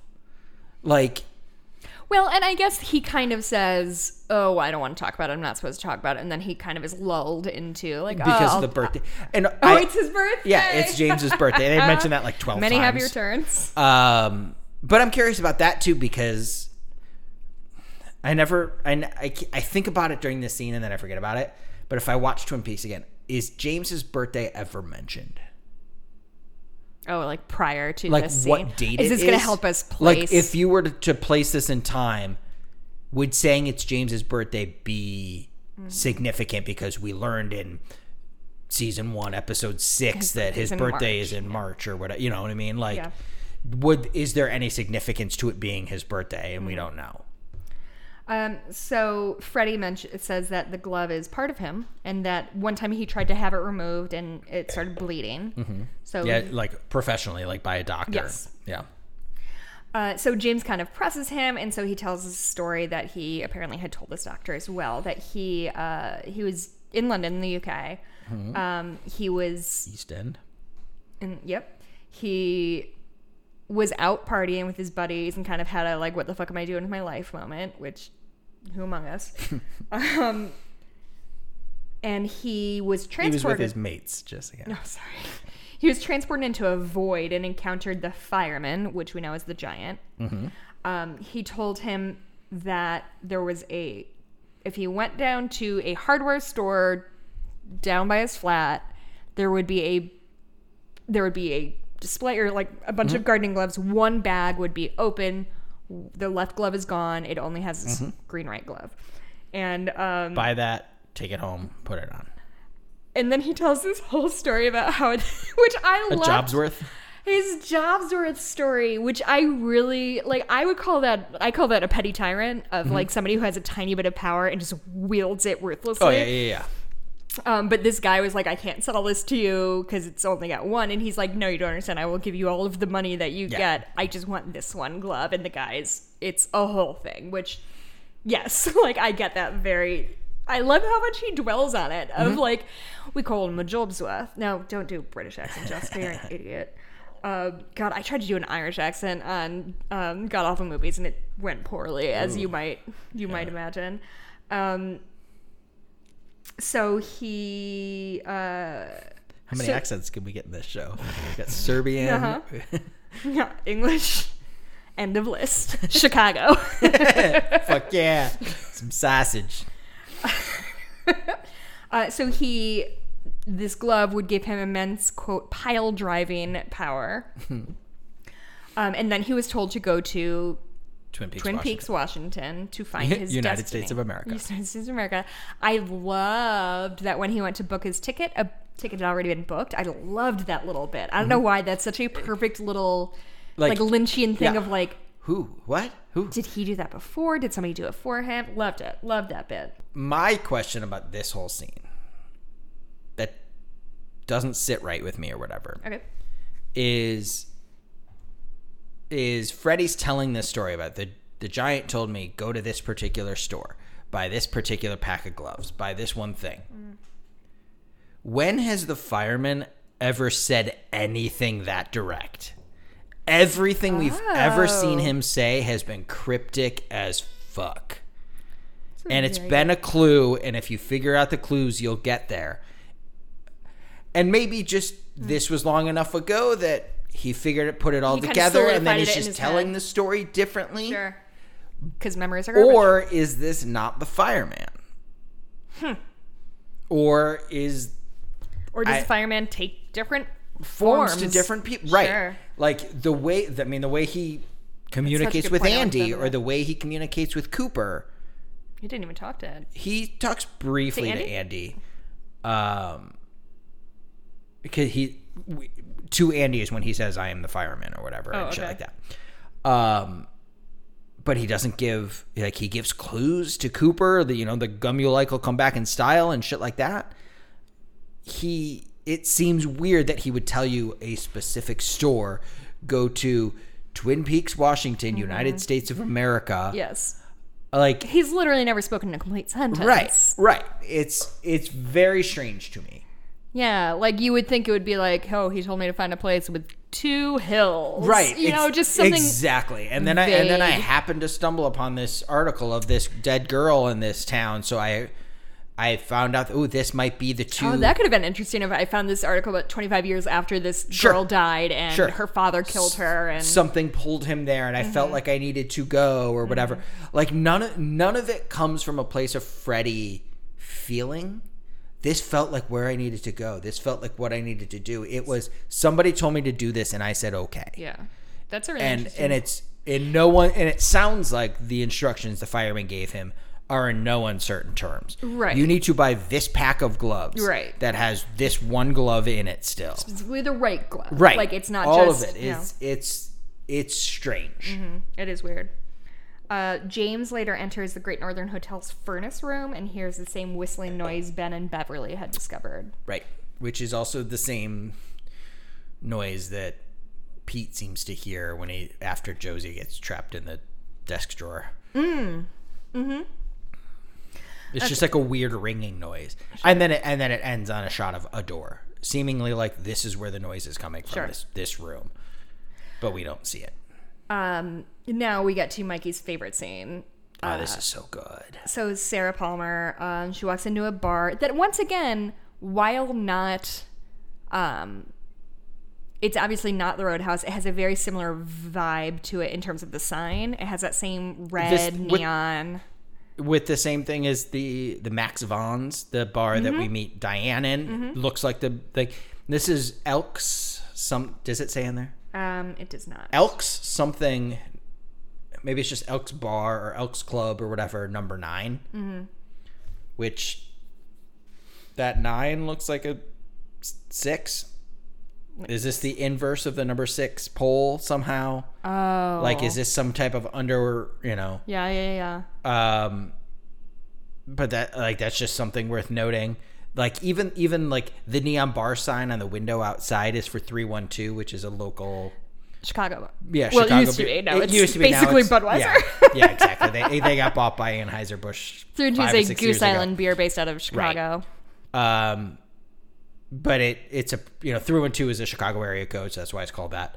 But there's a three one two thing. Also, it's one of those that I think they can put a three one two neon in the window, and it isn't copyright.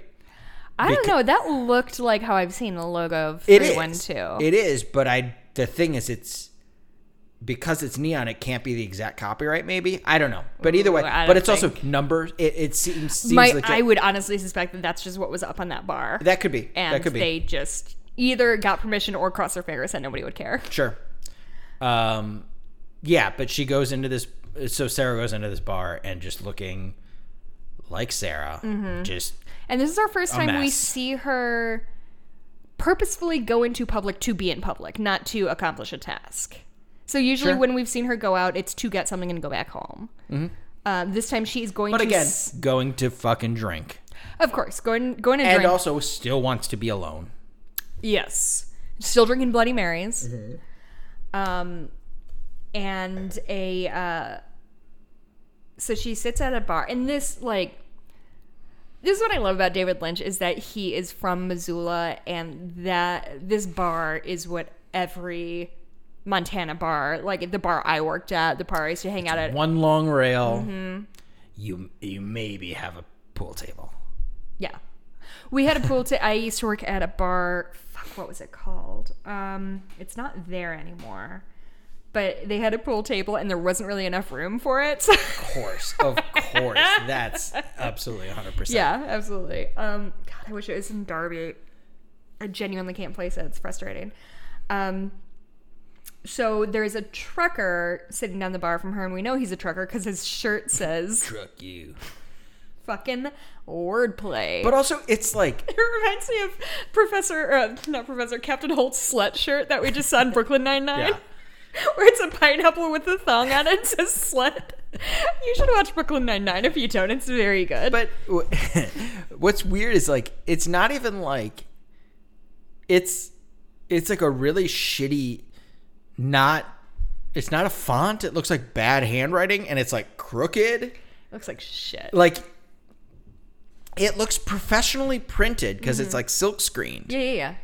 Like he didn't just write it on with a marker, but it looks like it looks like he wrote "truck you" on a piece of paper and said, "Put this on my shirt." He went to like Uncommon and Goods it's or whatever. Mm-hmm. yeah, it's the same like kind of crooked, like it's so strange. um, sorry if there was a little hiccup. Our pizza came very early and dogs made some noises. yeah, but that was like lightning fast. it's genuinely very suspicious that if we order with enough time to be like, okay, we want it an hour, so we're gonna order plenty of time in an hour, and it comes in 25 minutes, and if we're like, oh, I'm starving, it takes a Yeah, year to get here. a half. Yeah. Anyway, um, so this guy, this creeper, I think it also just. I mean, I guess it's dinner time. Like, uh, whatever. Creeper guy.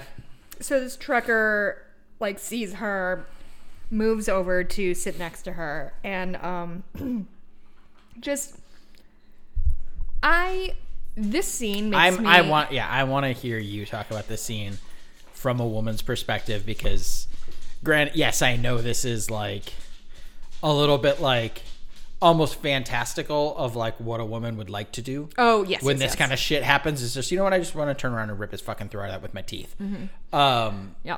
and I get like I get that this is supposed to be cringy and creepy and awful and Mm-hmm. happens all the fucking time. I know all those things, but I also can't physically put myself in that position. Sure. Um, so the immediate urge of him to come move over and sit next to this woman is Yeah. mm, common.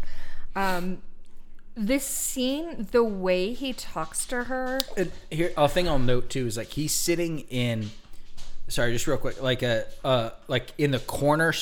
There's one bar stool in this one section of the bar before you get a, a little break in the in the bars For the to, bartenders, yeah, for yeah. the ser- you know to walk in and out of.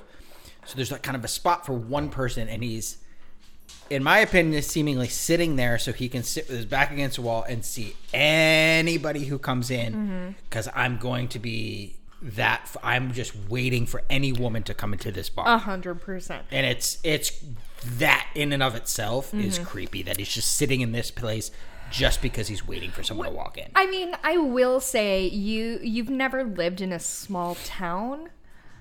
Sure. And the idea of I'm just gonna go to the local, especially and and when I lived in Montana, it was it wasn't pre cell phones. It was 2008, but it uh, texting was not a regular like Mm-hmm. Sure, a thing that a sure. lot of people did. Um, so the idea of I'm just gonna go to my local and my local watering hole or whatever.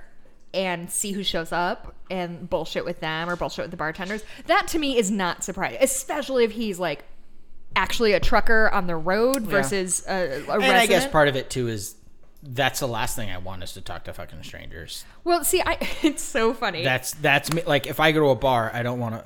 I I don't go to bars by myself. yeah. When I go, Mikey I, and I could not be more different in this in this respect. I, the last thing I want is like if I go to a bar by myself, it's because I've got shit to kill and I'm watching the fucking TV. Mm. it's just it's so funny how opposite we are in so many ways. Because to me, if I'm in a bar, like everyone is potentially my new best friend. I don't. I don't need any more of those. Yeah, no, Mikey barely likes the friends he has. um, so, so this sort of like him coming over is obviously very creepy and like low key predatory. But the idea of like, oh, I'm just gonna talk to this rando is not unusual, especially being. And, and I'm the opposite. I do like going to bars alone, and I do like bullshitting with random straight. It's one of the one of the reasons I miss uh, traveling. I used to have a job that I traveled But, it, fairly but it's a matter of read the work. room. Like, does this person look like they're inviting Well, people to come talk to them, or Yeah. does this person look like they're staring at their drink, Right. head down, and doesn't want to talk to Oh, anybody? Men generally do not pick up on those Oh, yeah. cues. We're, we're fucking awful. Yeah, no, nightmares. know. But he comes over, and what I. uh, David Lynch and Mark Frost either pay very strict attention to stories they've heard, or they brought a woman in to explain like what this looks like. Because I when mean, they have Grace Zabriskie right there. Like, yeah, no, that's a good point. But but I'm talking in the writing room, Sure. like when they were writing this scene. Because the idea of him coming over and saying hi and her basically saying like go away and him his response of that's not very polite is so good. It is such a perfect exactly what. it's exactly what happens. It's weaponizing women's need to be polite. Right. And that's exactly what it is. And that's, there's, you know, My Favorite Murder is a, a podcast I really like. And one of their slogans is fuck politeness because when you hear these stories time and time again of, oh, Yeah. a man flags down a car, a man talks to you at the bar, a guy in a sling tries to get help to Sure. put his boat on his, on his thing, which was classic Ted Bundy. Women are so deeply ingrained to be polite and not make and waves. That, uh, that just makes you more and more vulnerable. and Exactly. it allows you to get closer, and it allow, you know. Right. Um, so I I, I I agree. This is a great scene. This I I also like uh, taking you know one step further to the next part where like I can do whatever I want. This is a free country. Is a thing that like I never really thought about. I've I said that a million times when I was a kid. Oh, of it's, It's one course. well, it's a free country. I can do whatever. And it made me realize like how frequently we said that. Mm-hmm. And that's how we get fucking insurrections at the Capitol. 12,000%. It's because people don't understand what a free country means. right. Like Well, it doesn't mean do whatever the fuck you want without consequence. Well, it's also people being like the main character in their own story of like anything that happens happens to me personally and everybody else is like a side character. Um but yeah, no, 100%. The idea of like, well, I can drop the N bomb, I can harass women, I can carry a gun around because it's a free fucking country and I get to do whatever I want. That means there's no laws restricted to me. Um yeah, it's you're you're 12,000% right because it starts with this sense of entitlement and it can be as small as I am at work and I'm on the phone with a guy and he just wants to bullshit and take up another 30 seconds of my time because he's bored and what I'm doing doesn't matter. That kind of slight, uh, God, what's the word? Slight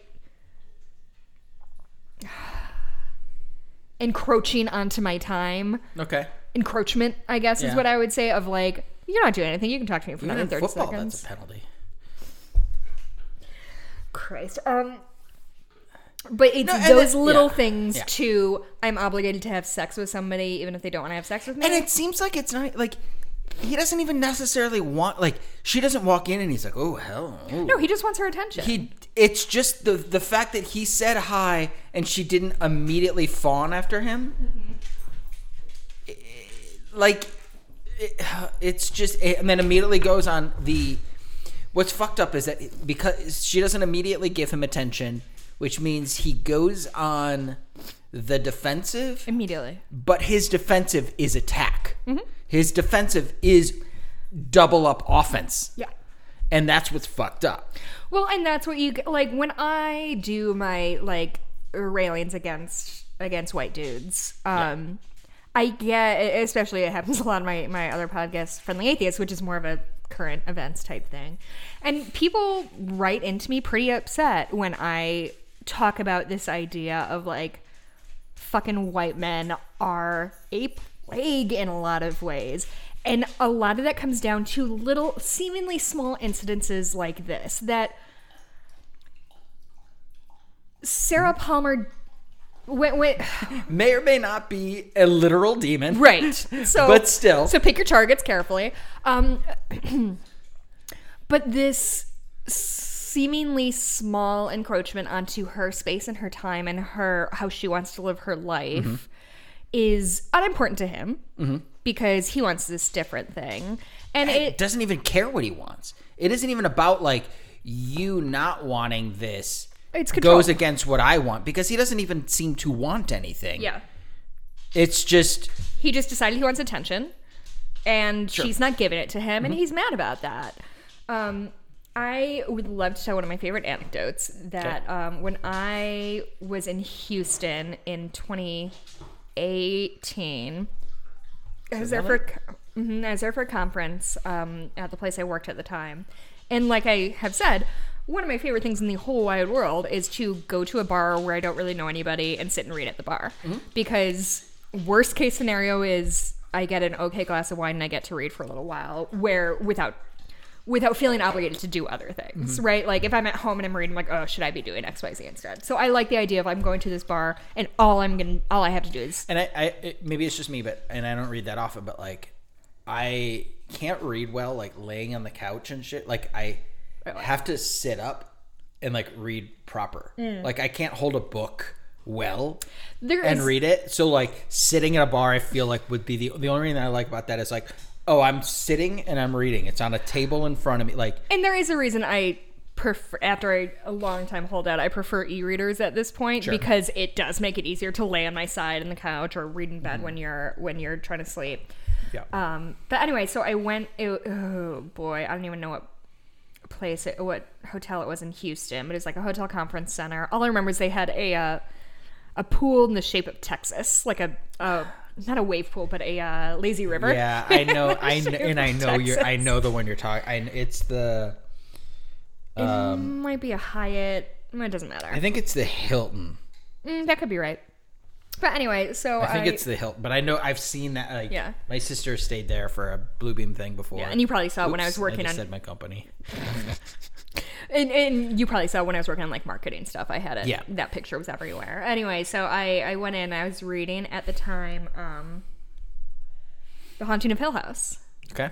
Um, it was for a book club. It was for Lee and Amanda, and so I was just in the bar reading. and Had a glass of wine. I think I must have had dinner already, and it was probably nine o'clock at night. I had to be up at you know eight the next day, seven the next day, and I just wanted some decompression time. So I, so I go sit at this bar. It's a it's a Mexican restaurant. Another part of the story that's important is that the Houston Astros had just Cheated and won the World Series. they hadn't won the World Series, but they were presently cheating and uh, and had won, had were going to the World Series or something. It would it would have been like early mid October. And actually, that that was their biggest cheat. Would have been the Dodger series. Like that's when they. Yes, I think it was yeah. the Dodgers. So I'm sitting, I end up sitting next to this guy who's maybe a little, you so I'm 35. I was 33, 32 at the time. He's probably his late 20s. Um, and I was sitting, and I, and, and to be clear, like when I sit and read, I'm reading because that's something I enjoy to do. If somebody wants to talk to me, I will be here. Like I will talk to anybody. Like just that's all I want to do is like talk to random people. Um, so I was sitting there reading, and and I don't know if this is just being a woman or just how I live my life, but you're just kind of aware of who's even if you're reading, you've got like your peripheral vision on lock, and so I could see this guy sitting immediately to my left at a very crowded bar. So it's not like he was encroaching on my space. I've said encroaching so many times. Um, he's he had he was sitting down next to me already. I was the only open stool, and I could see him like kind of glancing over at me, like, oh, this guy wants to chat, which is fine, but I just got a vibe. And so he was like, um, can I ask why you why you go in public and read or whatever? And I was like, and I said what I said to you. I really like reading and I like wine. And if so and if I want to talk to somebody, that's great. If not, this is just a thing I like to do. it reminds me of uh, the there's a famous Bill Hicks stand-up comic thing Uh-huh. where he talks about like Did not know you had Bill I was Hicks at- up to quote. I was in a Waffle House and he's like someone turns around and looks at me and goes, "What you reading for?" Not what are you reading, but what are you reading for? yeah. It did feel pretty accusatory. Yeah. Of like Who Yeah. gives a shit? Yeah. Why is it any of your fucking business? Um, and so we, I kind of start bullshitting with him. he was in head to toe Astros gear. Uh, as the conversation went on, it was obvious he had been like drinking beer at, at the ballpark, and it's eight o'clock. So like he wasn't like sh- sloppy shit face, but like drunk. Um, and so we started talking about baseball, which is a fraught topic if you're a human woman who has any opinions about baseball, because all you're gonna get from a random dude is why you're wrong. and a name you can't bet you can't even name. Oh boy, I haven't gotten that in a, I haven't gotten that since college. The can you even name this? Like I haven't gotten that in a minute, but there's definitely a a uh, a very obvious testing of does this bitch know what she's talking about? And the answer is always no. Yeah, no Re- matter what I said, his conclusion Yeah, was if I was Joe Maddon sitting at the bar but a woman, he would have been like, this cunt doesn't know what like she's talking yeah, about. Yeah, like it's like he can't like because he wants to prove that you know your shit.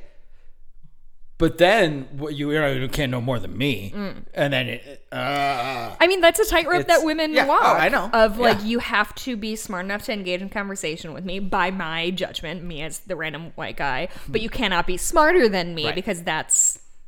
Attacking. I there's one of my yes. all time favorite things I've ever seen. Have you ever seen that photo? It's typically it's been it, whoever posted it posted it with the caption of the statue. um, Siri, show me fragile masculinity. And it's a sideline. Yes. I don't remember who the player is, Apparently, the player is actually a good dude, so Yeah. it's not a great. but it's still he's standing He's on a. on a they, somebody flipped over a bucket, like a bubblegum bucket that they have in the clubhouse, and he's standing on the bucket so that he's about a foot taller than the female reporter Who's who's interviewing him who's on the tall and wearing heels. yeah, and who's interviewing him on the sideline because he has to look taller than her in the shot that's chest up. Mm-hmm. right. Yeah. And it's fantastic. we'll it's- find that picture or of whatever. course. But Um, so anyway, so it turns out this guy's like super into baseball, and he has a blog about baseball stadiums. Um, God, this wonder is, how he feels about how his team cheated that year. I would love to hear. And I also found out later, like toward the end, he dropped that he was a law student at Emory, and I was like, this is all coming together. Like white dudes who are in law school are probably the worst of the worst. Not even lawyers, just guys in law school. Um, anyway, so he's talking to me. So we're talking about baseball and specifically the Cubs because I'm I'm a Cubs fan and I am not a like Mikey and I have a friend who is like encyclopedic Oh encyclopedia yeah, but like of all sports, of all sports he, and the Oscars and yeah, etc. He's just got a head for that. Yeah. Um and so we're talking and we he talked about I, I must have mentioned that, that we were going on this road trip, but he was talking about how recently Wrigley Field, Wrigley Field had undergone a huge uh, renovation. It's still ongoing. It's yeah, still, yeah. It's still ongoing. Yeah. Um, and so he starts explaining to me, a person who I don't Explaining at you. explaining at me and understand like i am not the world's biggest baseball fan not the world's biggest cubs fan i don't remember my first cubs game i've been going since i was a toddler uh, my dad had seats in the same place that we still get to go to once in a while that he's owned since the 80s i ha- my dad is like die hard like the I, I am not religious. The Cubs were a religion to me of like this is the thing we have a strong opinion about. So he starts telling me about how bad the Wrigley Field renovations was because he's like, they haven't changed anything since it was built. And I was like, that's absolutely not true. In fact, in the 1980s, they famously put up lights so they could do night games for the first time, and people lost their mind. And he's like, mm, no. And I was like, Wait, this guy guy's a baseball blog, and he doesn't know about it's a baseball stadium blog. baseball. That's even worse. and so I, I, I don't know what we were talking about because we hadn't gone on a road trip yet. So I hadn't been to as many. Eight eight eighty eight. Like that's when the the, the day this, the lights went. Oh, is that it? Eight, eight, Eight, eight, eight. Oh, I didn't know that. And then and then but it I knew it was the 80s. And then it got rained out, so they ended up having to be eight nine eighty eight was the first completed game. They played like three innings, and then it rained out, and then they had to play the next day. um, and so, so he's just explaining to me like, oh my god, they haven't done anything to to Wrigley Field since it was built, and I was like, well, that's not true. I have been there in the last like two months. I'm telling you right now. And he kept telling me like, if you would just read my blog, and I was like, dude, this is not working. But my favorite part is like, oh, it's a real like he was bragging. Oh, because he I must have told him I was a writer or whatever, and he was like, it's like if you just Google, I forgot about this. If you just Google like baseball stadiums, my blog is like one of the first things that comes up. And me at that time was a marketing professional. I was like, great, I have this phone in front of me, beep bop boop. I'm googling baseball stadium blog. Are you MLB.com? Is that you, sir? And he's like, Well, you can't just Google that. I was like, I don't know. You just told me. And this is me being very ornery at him, was Sure. after 20 minutes of him talking at Yeah. me. So And he clearly sounds like he doesn't even know what he's talking about. Yeah. Like and even if he did, he's a dick about it, so who cares? Yeah. Uh, I just like that to me is one of the biggest insults is just like fuck fuck you for criticizing my fandom of anything. yes, the gatekeeping is Fuck is that. horrible man. and especially very bad for women. Oh, I can't yeah. Sports is terrible. Movies are Honestly, terrible. that's one of the things I wanted to do with this is like non-toxic fandom. Yeah, and I I don't think I I'm not familiar with you know certain like uh, Twin Peaks podcasts that are toxic or anything, and I think that's one of the things I love about the fandom Yeah, I don't Twin think- Peaks in I- general. Yeah, I think that But like, Twin Peaks. I don't want to. I want. I don't want to isolate anybody. I Mhm. like the idea of having like anybody can listen to this whether you've even seen the show. Like, Mhm. I just come on. I want to bring. I, if I can bring more people in, fuck something, yes. Something being exclusive or for a small group of people does not necessitate that it's better. Right. It just means it's more exclusive. And like, yeah, the shit of David Lynch is hard to get on board for. It's weird. Right. And if somebody If I can bring people in on that, hell yeah. yeah. Um, but anyway, so the the, the story the story ends with him kind of like he's getting hot on the collar because I was really not taking any of his bullshit. Like I just I was tired, I was drained, I was dealing with neurosurgeons all day who are not especially kind. um and he starts telling me about how he's gonna get into like restaurants, something, something, something. And we're sitting at the bar and he's like Who is this baseball writer, blog, law student getting into restaurants? Who It's the a- fuck is this guy? It's a guy who needs to be smarter than me. It's a guy I've met many times before. Of no matter what I do or say, he is going to one up me, and this is not unusual. Um, and so he, so he starts doing this thing of like all these people sitting around, and this is a packed hotel, restaurant, bar thing. All these people, they don't understand what they like in a restaurant, and I do. So I'm gonna do X, Y, and Z. And I, I probably had as much wine left as I have now, so like half a glass. And it was my first glass.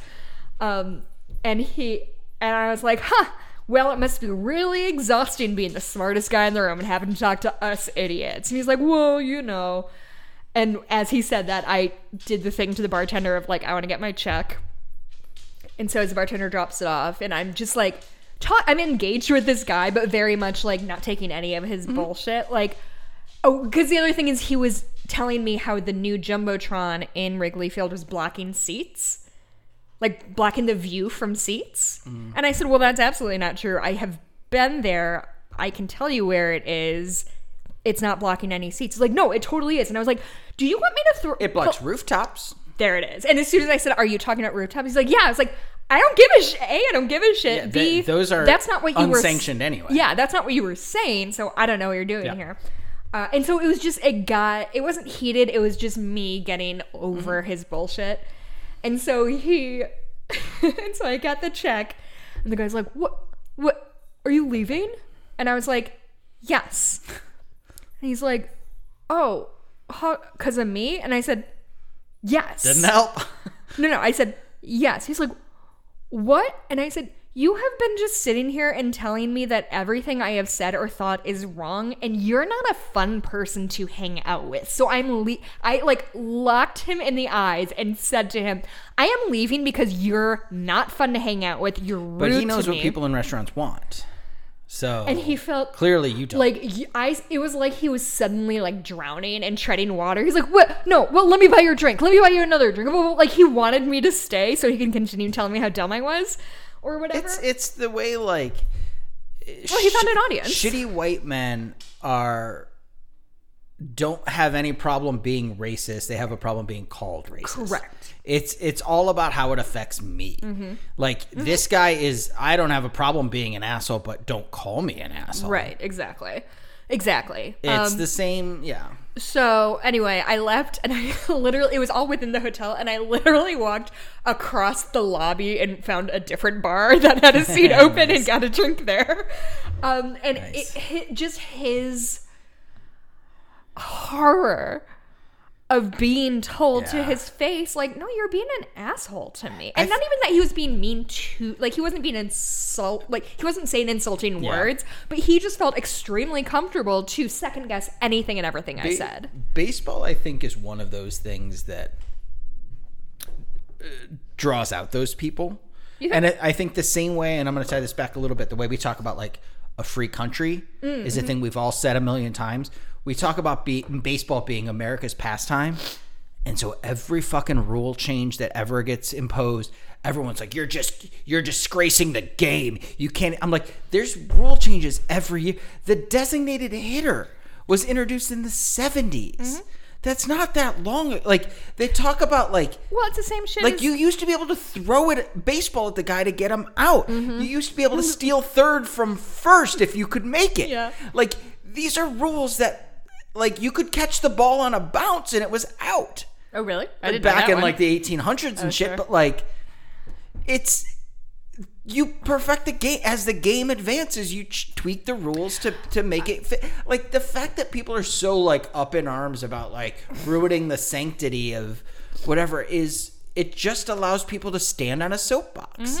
And that's these shitty people who do that And are the same people who And it's the same people who say, "Oh, you take down this this statue of General Lee, Mm-hmm. and oh, it's ruining our culture." Well, but that went up in the fifties. It's not like that went Yeah. up during the Civil War. Right. It went up literally to intimidate black people. So, Yeah. yeah, yeah, it's it's making a Ghostbusters movie with women is not ruining your fucking childhood, people. anyway. But the, but the point being, all of this shit that we've just talked about is underlying this entire mm-hmm. scene. Mm-hmm. All of it is in there. Of it's not in the script. It's not in the dialogue. It's not. But it's all fucking mm-hmm. in there. and her being exceedingly polite. Yeah. I don't want to talk to you. I just want to be here by myself. Please, can you go back to where can you go back to where you were sitting before? Not go away. Yeah. Can you just please be out Right. of my space? Um, and he gets more and more angry, more and more. And, and this is again when we talk about fuck politeness, and when we talk about when dudes do that. Well, not all men or whatever, but when you say all men are monsters, I if a strange man comes up to me in a bar and talks to me, chances are he's a perfectly nice guy. I would disagree with that, but Well, sure. chances are he's a non-murdering monster, Not ac- an actual serial killer. not an actual yet. active serial killer. Yeah. But I don't know how to tell the difference between a guy who actually genuinely wants to let me know that my purse is on the ground or whatever versus a guy who's trying to lull me into whatever Mm-hmm. or waiting till I say no so he can be aggressive at me. I I have no way of knowing Mm-hmm. that. And so my reaction is I'm wary of almost all Well, it's, men. it's the old thing about you know, you get on like dating apps and shit, and men are afraid they're gonna get rejected, and women are afraid they're gonna get killed. Like that's a huge fucking like it's it's, it's the same. It's, it's men are afraid they're to get laughed at. Women are afraid Sure. they're to get killed. But uh, or I mean, but it's the same thing with like a black person gets pulled over versus a white person gets pulled over. Oh, I'm afraid I'm going to get a ticket. I'm afraid I'm going to get killed right now. Mm-hmm. Those are very, very different things, and it's based on a history Mm-hmm. and a track record of this shit happening to people regularly. and unfortunately, when women it's always perpetuated by white men. and when women and people of color come forward and say these are my experiences. This has happened to me. The story that i told the story that i just told could not be lower stakes right? Like this guy did not get physically aggressive with me he could have especially if there are fewer people like i don't know this dude And he's just a drunk idiot. yeah. You know? And instead of, uh, again, we'll generalize, instead of saying white men hearing this and being like, shit, is this how you feel when you go out in public? You always feel, you're always looking over your shoulder, you're always not sure if somebody, how can I make this world better for you? Instead, they get mad at us for having experiences that don't reflect their personal worldview, and then they just double down. It's I'd recommend um, watching The Assistant. It's a movie came out last year. oh, I, I Very good. It's about a like a I didn't realize you watched that without me. yeah. This is what I watched last weekend when you're gone. Oh, um, it's it's it's one of those like this like where it's all very subtle. Or, you know, it's all low key mm-hmm. about assumptions mm-hmm. and like it's about like yeah, I don't know that this person did anything, but the optics of this mm-hmm. are not good, and I'm coming forward with this thing to try to protect this person. Well, what happened? Well, nothing. Maybe or maybe mm-hmm. I don't know, and it's all about that The same way because of the from your point of view of how you're looking at this situation. What's your worldview? Mm-hmm. And it's very, very different for women and men. in the same way stalking was not considered a crime until I think the 70s. Yeah. Because if you're stalking me and you're calling me and showing up at my house and following me around, you haven't done anything illegal. You're you're being a pest, but you haven't Yeah. done it. We know now and knew then arguably that that escalates and Well, and it's the like And it how took- often you hear about women who report someone stalking them and then they get dismissed and then they wind up dead, and it's like. oh absolutely. Oh, maybe we should have done something about this guy who was stalking and that she called us multiple times. Like I there's stories that I've seen of like the woman getting like tickets and shit for filing for abusive r- reporting or that, whatever. um, like not necessarily a Unbelievable. false claim. yeah, well, that's that, but not. It's for- different, but it's- but but the idea of like getting in trouble for misuse of police resources, Mm-hmm. when then this motherfucker kills her, and it's like, oh yeah, maybe the police should have used any of those fucking resources. There's the- dozens of stories like yeah, that. and the of- problem is the police aren't designed to prevent anything, and they never have been. Right. They're there to show up after the fucking fact. They're there to protect property. exactly. That's it. That's it. Yeah, it's um, it's distressing. It's not ideal. So anyway, so this guy starts to um, back to Twin Peaks. He gets kind of up in her business, and she does a thing we've seen Laura Palmer do before, but only in the red room. Mm-hmm. That she again another kind of cheeseball effect, but touches her face, her hand to her face, And, like, and hin- pulls it off like a hinges it open. Yeah, like Yeah. a mask. Um, Only the inside is very different. Very different. So when we saw Laura, it was just bright. It was just glowing a radiant white light. Yeah. This what? How would you describe it? It's black. Well, there's a few things that happen in it. Mm-hmm. It's it's black, and then it like a negative image of like a hand Yes. shows in with the. It's the left hand. It's the left ring finger Mm-hmm. is blackened, uh, which is the life finger or whatever. We talked about that previously. Um, and then a smile Mm-hmm. appears, which from what I hear, And it's not attached to a face. pe- It's yeah, just- it's uh, people have done matching of that, like, like, a reverse Google search. yeah, well, yeah, but like cut it out and match it up, and supposedly it's this, it's the Laura Palmer homecoming smile. No.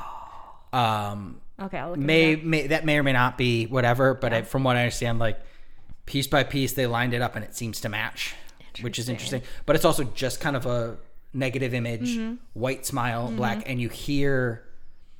Wait, don't we see the white face with the black smile when Laura Palmer um, is being pulled into the white face with the black smile, right? the- Like their face is at some point when something happens to her, her face is suddenly white with. oh well, you see her like Laura's real face is like painted. She's got the yellow teeth and the black lips. Uh-huh. You see that, but this That's, is I'm just wondering like if that was a uh, similar Uh, aesthetic. I mean, could be. okay. Um, the same thing with like Windom Earle. When you first see him, he's very white with like black Mm-hmm. looking lips, um, yellow teeth. Um, but yeah, then there's a line of dialogue, and I don't remember what it is. Something is said, but you, it's while her hand is covering her mouth on the side of her face, and you see it kind of from behind. But she says something at him, and I honestly I don't remember what it is now. Something that do you want, or is Yeah. this what you're in? Like, do you is this what you wanted or some yeah it's something it's like basically threatening. Like, Yeah. oh yeah, yeah, here, here you go. Yeah. Here's what you're asking for. sure um and it's terrifying and then just like really quick snap Like a snake. yeah like like like just darts forward at him bites Rips his throat out but also doesn't leave any remnants on her own mouth mm-hmm. So he, and she doesn't she doesn't seem aware that it happens D- yeah. What do you think? Do you think she knows what she did? I this reminds me a lot of like the the whole pull the ripcord thing where they talk mm. about Leland will get all his memories back once I mm-hmm. pull this. Bob, this is Or- Bob yeah. who's been possessing. And I feel like this this is there she's somehow occupied and sometimes this entity takes over and I think part of even the reason why she pushes this man away to protect him. is to protect him, which is even more fucked up. I wonder if because she knows you're gonna do some shit. It's gonna piss me off, Mm-hmm. and this thing is gonna come out, and and yeah, it's This a is goddamn mystery, isn't it, is- or whatever? based on not a whole lot. But I wonder if the reason that we constantly see uh, Sarah Palmer watching violent things is to keep that part of her at bay, Yeah. of like satisfying that Oh, part yeah. of her. Of I think that 100. percent okay, Yeah, I think. Yeah, and then this is this is a moment she's. I'm gonna just try and go out and like this is this is an example of why she can't live a normal life, Mm-hmm. and so whatever is occupying her is fucked up, Mm-hmm. and we've it maybe isn't always in her Mm-hmm. Because we hear the off-camera shit when Hawk is at her door. Like something is going on with Sarah, and it's not just her. and it's probably been there a long time because she's got this weird sixth sense. Yeah, it feels Back to the original me series. like maybe it's a uh, a representation of schizophrenia Sure. because a lot of people not that I'm an expert, but people who have schizophrenia frequently acknowledge that like the voices they hear they on some level know it's not real, Mm-hmm. but they can't necessarily control their own reaction over it if that makes Sure. sense. So I Which goes it- back to the thing you were talking about earlier of I know that's you. I know who you are. I can explain your name, but I don't have that emotional resonance to Mm, like mm-hmm. that's what these voices are and I know they're not me, but I but it's like the the inverse of that. I get the emotional uh, Mm-hmm. Yeah. part of it, It but gets I, you charged But I don't know who it is or what it is, but I know it's not actually Yeah. me. um and so this Or guy yeah. dies horribly on this bar floor and i loved this interaction with the presumably bar owner bartender or whomever who who was like fuck? yeah and she's like oh.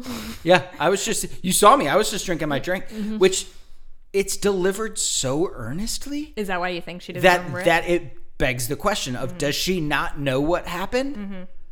Or is she just so used to this kind of shit happening Mm-hmm. that she can cover her ass?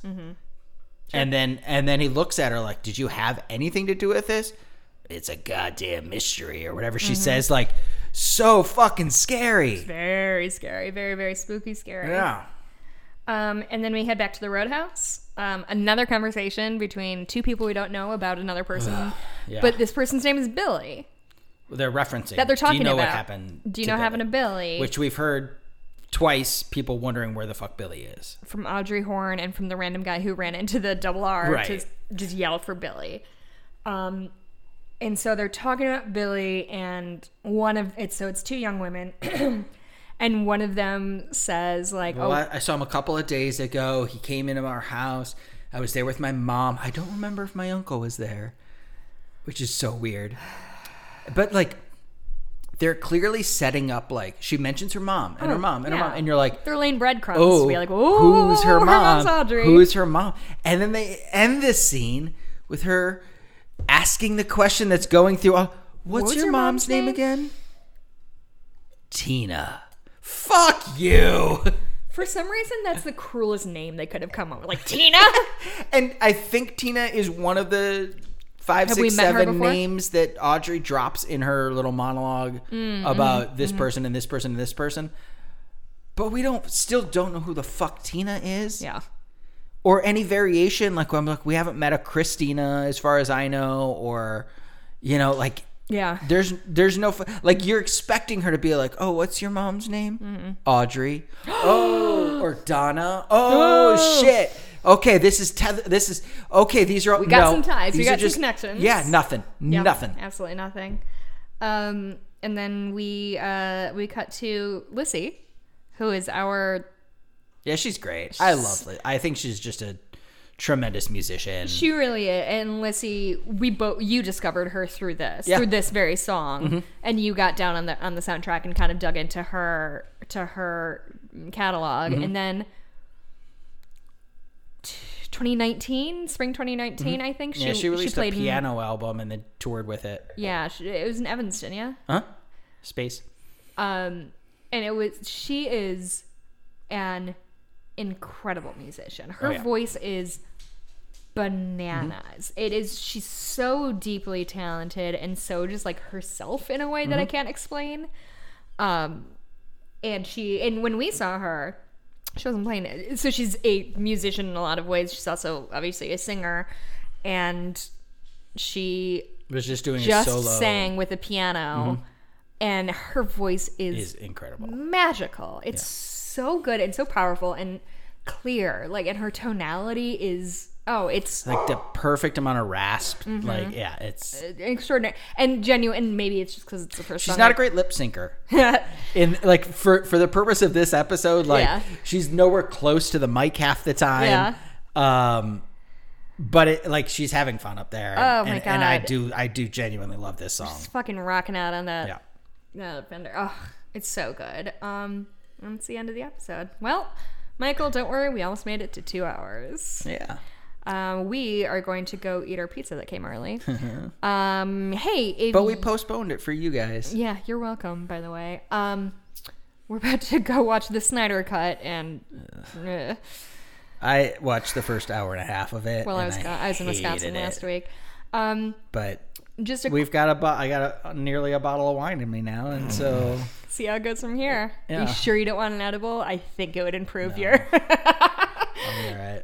um, if I was just a guest on a uh, another podcast called God Awful Movies, where it's like a how did this get made flophouse type thing where they make fun of bad movies, but it's about Christian cinema, and it was a gas. Like it was Yeah. so much fun. Um, they those boys made me laugh very very hard. So it's it should be the most.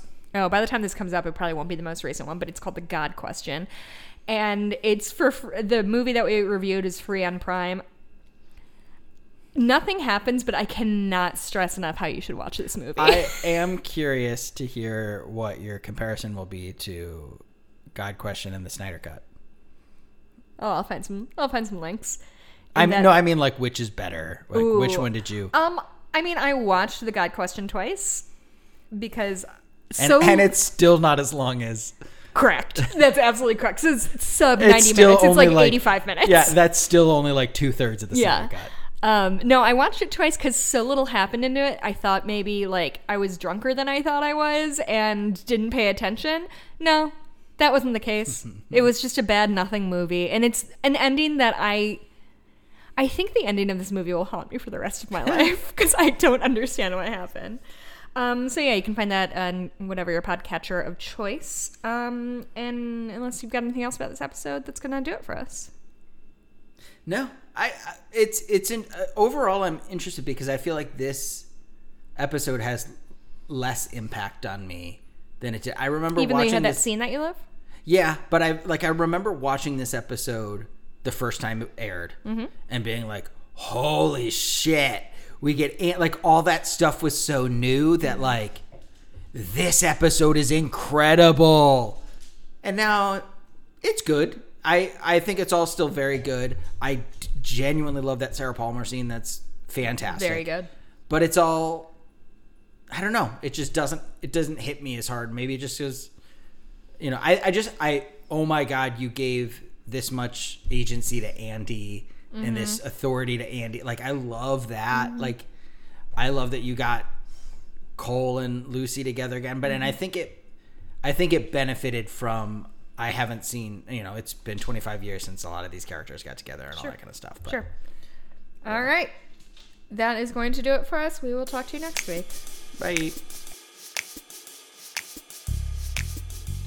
Thank you for listening to Cooper Duper, a Twin Peaks podcast for regular people, hosted by Michael Greif and me, Jessica Blumke Greif.